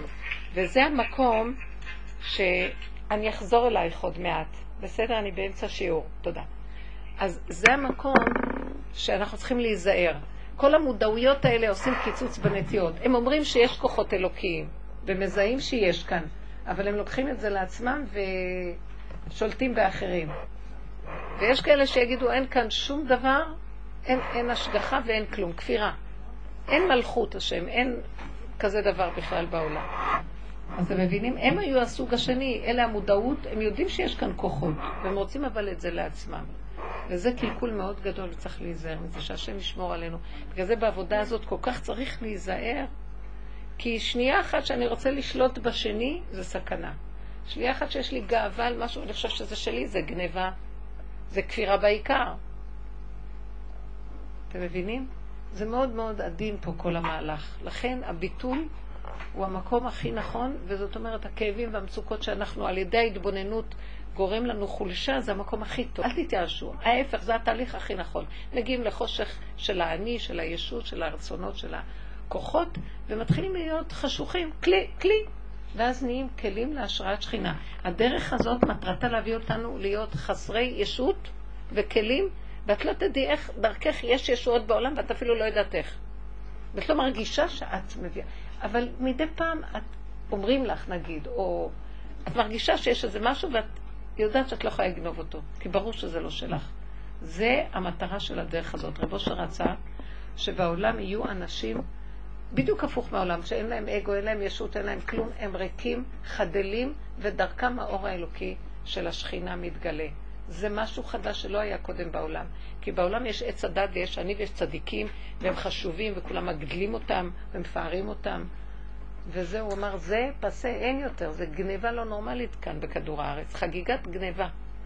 הוא רצה שנהיה אנשים שאין לנו מעצמנו כלום, ודרכנו זורם אור אלוקי, ויש ישועות בעולם. כמו שהבהמות, הוא השתמש במילה בהמה, בהמות שלא מרגישים שיש להם מציאות בכלל, עצמית. מאוד מאוד השתמש במילה בהמה. בהמות הייתי עמך, וזה בבחירה ובעבודה, והשם יזכה לנו, וזו שמחה מאוד גדולה, מתיקות גדולה. ואנחנו, יש, זה שנושא את האור בתוך הכלי, יש לו, יש לו, הוא נהנה מזה, הוא שמח בזה. זה מביא אותו לשמחה וחיות, והוא שמור, טוב לו. זה זה, זאת העבודה הזאת. זה בכלל לא עבודה של ישות, צדיקות ומודעות ומדרגה גבוהה של ישות עצמית של חשיבה, או חוכמה או משהו. דרך האדם הזה, שהוא נהיה כלי, יכול לזרום החוכמה הכי גדולה, יכול להגיד הדבר הכי חכם וזה לא שלו, ודרכו זה עובר. הנביאים, משהו מהסוג הזה. אנחנו, בטבע אנחנו מחפשים איך להעליל דמויות ואיך לשים מהם משהו, והעבודה הזאת היא בגלל הפוך על הפוך. זה הכי קשה בעולם. רוצים קצת כבוד ואין. אין לי שום תוכנית בטלוויזיה, אין לי ברדיו, כלום, אף אחד לא מזמין אותי, כלום. לצחוק, רק לצחוק על הכל ולצחוק. לא ולא להישאר במרירות בכלל. זה באמת, באמת מצליח לך אה, אין- אין לי ברירה. אין לי ברירה, מישהו שואל אותי אם לא אני אמות. השתגעת? לא, אני לא אמות. לא אמות כחל, לא. לא מוכנה לסבול, לא, לא, לא. רוצה להיות ילד קטן שמח ואוכל צפצף על הכל. מתים בשנייה ולא יודעים בכלל. מה אני לוקחת בחשבון את העולם הזה? כל שקר. הרבנית. היום אני יושבת במחשב, רואה איזו תמונה מצחיקה, שכאילו גבר אה, עם חצי פנים שרופות, הוא אומר, רק הצצתי לראות אה, אם חם בחוץ, ואני מוצאת את עצמי כל כך צוחקת עד שאני מגיעה כבר לבכי. צוחקת וצוחקת, ואני אומרת, על מה את צוחקת? ויצא ממני צחוק וצחוק וצחוק מתגלגל, ואני מוצאת את עצמי, אני לא שולטת בצחוק הזה, מתגלגלת, עד שהגעתי לבכי, ואז אני בוכה, ואני אומרת, מה זה צחוק, בכי, הכל ביחד. שיגעון. הכל ברמה של שיגעון עכשיו, שמתם לב? תזהרו, אנשים משתגעים, אני שומעת ממש. אנשים מתמוטטים, משוגעים, מקבלים דיכאונות, דברים. צריך להיזהר, יש- יש חוסר איזון, סערה. היום יש השם יזכה. רסקיו, רסקיו. ביום הכיפורים ואת יודעת הרבנית 50 מעלות צלסיוס באילת ואין איפה שבת. אימא'לה, איך הם שורדים? קוראים לזה במטאורולוגיה שמש אדומה. מה את אומרת? מה זה אומר? שמש אדומה זה אומר שהטמפרטורה הגיעה לגבול שהיא פשוט, אה, במטאורולוגיה, זאת. אומרת היא מאוד מסוכנת. והנכד שלי, מה, אז מה עושים? בן השש נולד בשמש אדומה, אני נסעתי עם הנהג מונית לאזור יוספטל, הנהג מונית מראה לי על המרבן, את יודעת, של ה... רואים טמפרטורה, אומר לי, גברת, תסתכלי מה כתוב פה, 50 מעלות אומר, תשמעי את הרדיו, שמש אדומה, ואני אומרת לו, תגיד, מה זה אומר שמש אדומה? הוא אומר, זה אומר שעוד מעט את יוצאת החוצה, את רותחת. מסוכן לצאת, אז הם לא יוצאים? לא הסיפור. לא, אבל אני שואלת, אנשים עכשיו באילת, מה עושים? לא. הרבנית היום כבר התחילו לברך את הקדוש ברוך הוא שיצרו את המזגן. כן, כן, את. יצר את המזגן. חלולים חלולים, מקווים לקווים. שאם יסתם חור אחד אוי ואבוי לנו. משהו, משהו. ו- אבל אבל אמרו שיגיעו ימים חמים, יום יגיע יום תנור, בוער כתנור. ועכשיו אמרו לנו שזה כמה ימים. מה אתם עושים? הוא שורף את הנחש. שורף את הנחש, אבל כן. הנחש יוצא החוצה בחום. שורף את הנחש. לא, אבל אומרים דווקא נחשים לא יוצאים בחור. לא, הם יוצאים מהחורים כשחם. כן. הנחשים.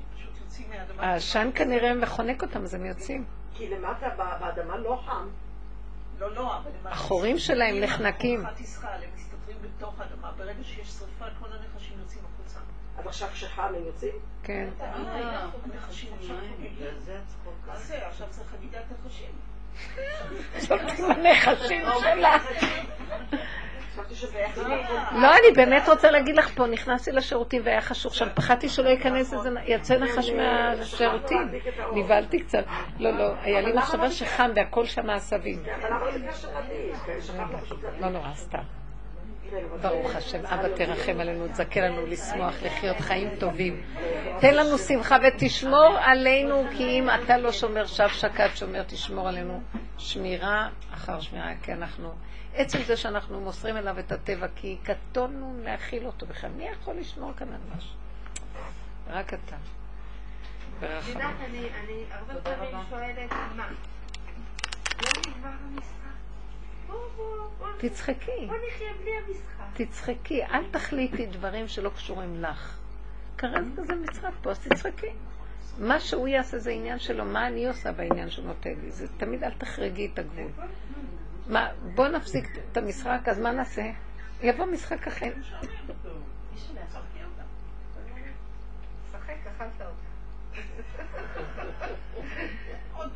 תצחקו ותרפו, אל תחשבי. לא לחשוב, לא לחשוב. יותר טוב לא לחשוב מאשר לחשוב. יש בזה משהו טוב שלא חושבים. אז חיים בפשטות את ההוויה הקיומית הפשוטה, הטבעית, שהיא לא טבעית של חשיבה, של טבע גולמי פשוט. זה כמו הבהמות, זה מאוד טוב. זה שפיות, ושם מתגלה האור הגנוז, מתגלה דווקא שם. אבל הבהמה יותר טוב לה, כי יותר מדייקת עם עצמה בדברים נכון, נכון. אין לה את עץ הדת, אין לה עץ הדת. יש לה דיוק, יש לה דיוק. כי אין לה עץ הדת, אין לה מחשבה. אז עכשיו תביני שכל העבודה שלנו זה רק עם המחשבה, תתבונני ותראי, רק המחשבה עושה לנו את הכל. מישהי אמרה לי, אני לא מאוזנת, תראי אם אני אעשה, אני לא מאוזנת, אז אמרתי לה, האיזון הוא איך שאת מרגישה. את עומדת ככה, זה האיזון גם. נו, זה כבר פה האיזון, זה לא כמו שהיית צריכה לעשות פה. לפי איך שאת שם האיזון. אל תבקרי, אל תצפי, אל כלום. איך שזה ככה בסדר גמור. תחזרי ליסוד האמיתי. זה מוחק את עץ הדעת, החשיבה הזאת. השלמה וקבלה והסכמה, ולא לפרש ולא להגיד אם ואבל, ואם הייתי כאן והייתי עושה ככה, כלום, ככה וזהו. ורק להודות, אני תקוע. אני תקוע ובאותו מקום, אה, דוד המלך, טעיתי כשא עובד. ואז ברגע אמרתי, ברגע שהוא הודה שהוא טעה, באותו רגע התגלה הקדוש ברוך הוא ומצא אותו. כי הוא היה צריך לטעות כדי שהשם יגלה אותו, ימצא אותו. מצאתי דוד עבדי.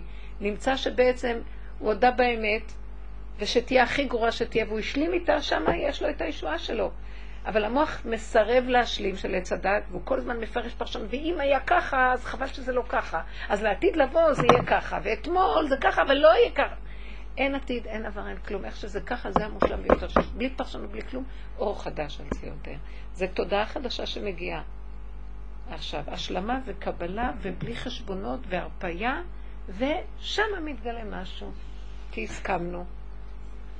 כי אין שום דבר אחר חוץ מאיך שזה ככה. וזה נקרא קדושת הגוף, גוף הדבר, איך שזה ככה. כל הסבל של כדור הארץ זה כל היום ההתלוננות והמרירות. וזה מביא את הכאבים והבעיות, והשם יעזור לנו, אמן. ללכת בתמימות, בפשטות, בלי מוח של עץ הדת, מגלים תודעה חדשה, אור חדש על ציון תאיר. שמיים חדשים שאני בורא, ארץ חדשה שאני עושה. ככה זה יהיה. אף אחד לא יחפש שם, שם, שם, ככה, ככה. טוב. שועות, תודה רבה. אוי, איזה כיף אכלתי מזה, זה היה מאוד מאוד... לבריאות. כולה תפוח ומלפפון.